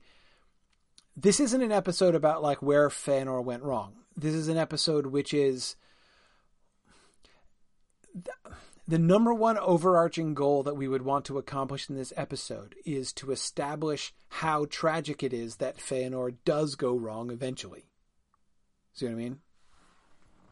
Um, Feanor is awesome and could have been the greatest of all the children of Iluvatar. Should have been the greatest of the children of Iluvatar. Like that's what we want to establish.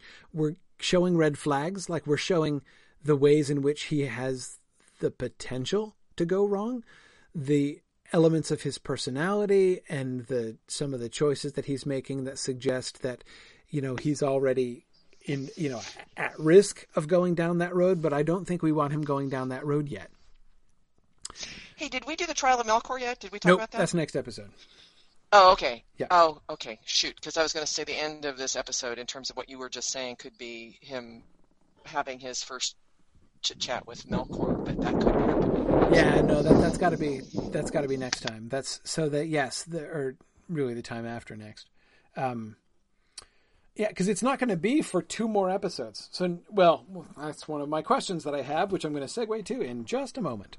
Um, but, um, but yeah, I think we need to, we need to. Um, episode eight is going to be the trial of Melkor. I don't even think we bring Melkor in. I don't even think he comes up. I don't think he's should be on our radar screen at all yet in this episode. This is just establishing the you know the, the life of the Noldor and Valinor and the awesomeness of Feanor, getting him married off, showing his relationship with his brothers, so that we care we care when Nerdanel and he become estranged and she stands up to him. We care when uh, Feanor and Fingolfin, you know, have this increasing divide. We see Finwë um, with his blind spot towards his son.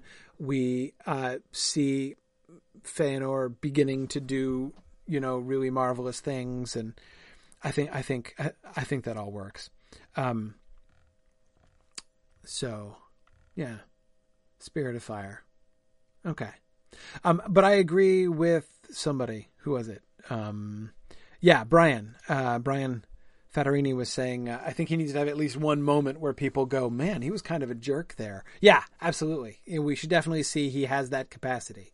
Um, yeah, so like if we do our work perfectly, people should leave this episode saying, wow, man, that guy is awesome. But you know what? Like, I could totally see him going bad. Right? That's that's where I think we would want people to be with Feanor uh, at the end of this episode.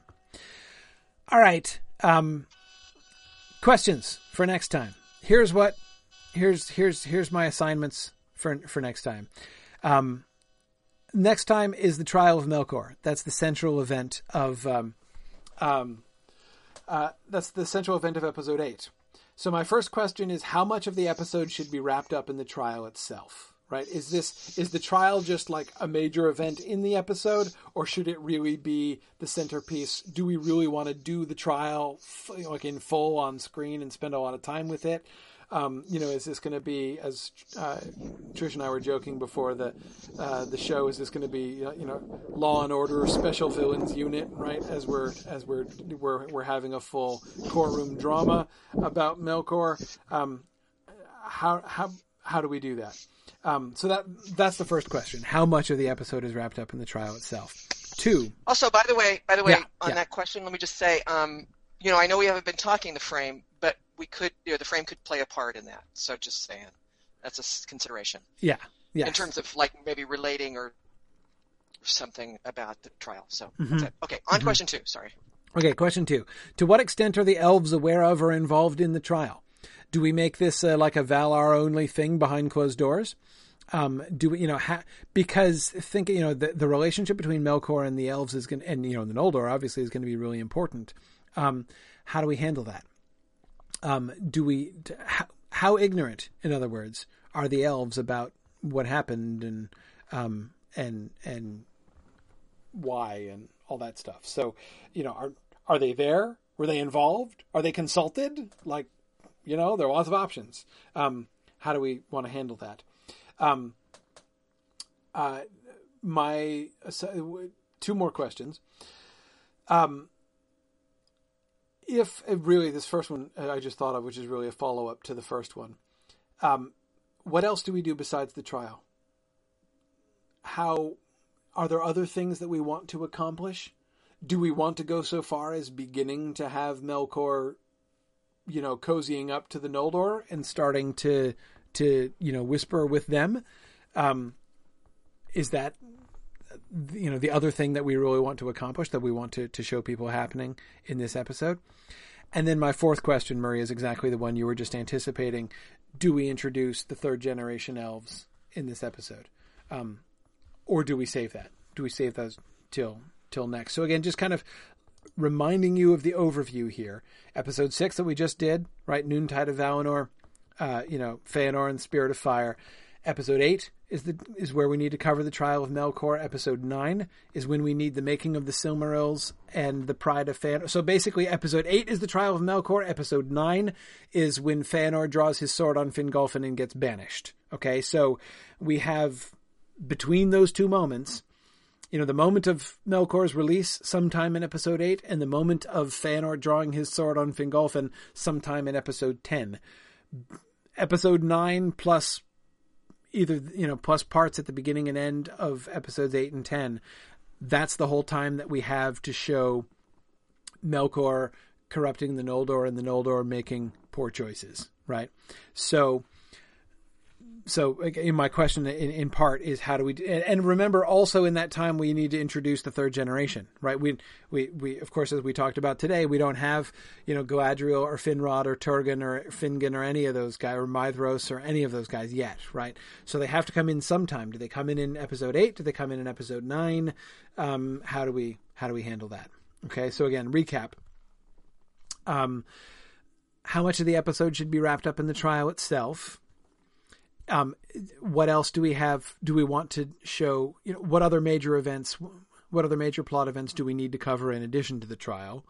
If we don't make the whole episode be about the trial, um, to what extent are the elves aware of or involved in the trial? And finally, do we introduce the third generation Noldor in this episode, or do we wait until episode nine? Okay, yeah, yeah, um, yeah. Good. Um, excellent. Brian Fattorini ends with a question. Should uh, random thought? Should Rumil look and sound like Tolkien? I actually am kind of in love with that idea, Brian. I have to admit. Um, uh,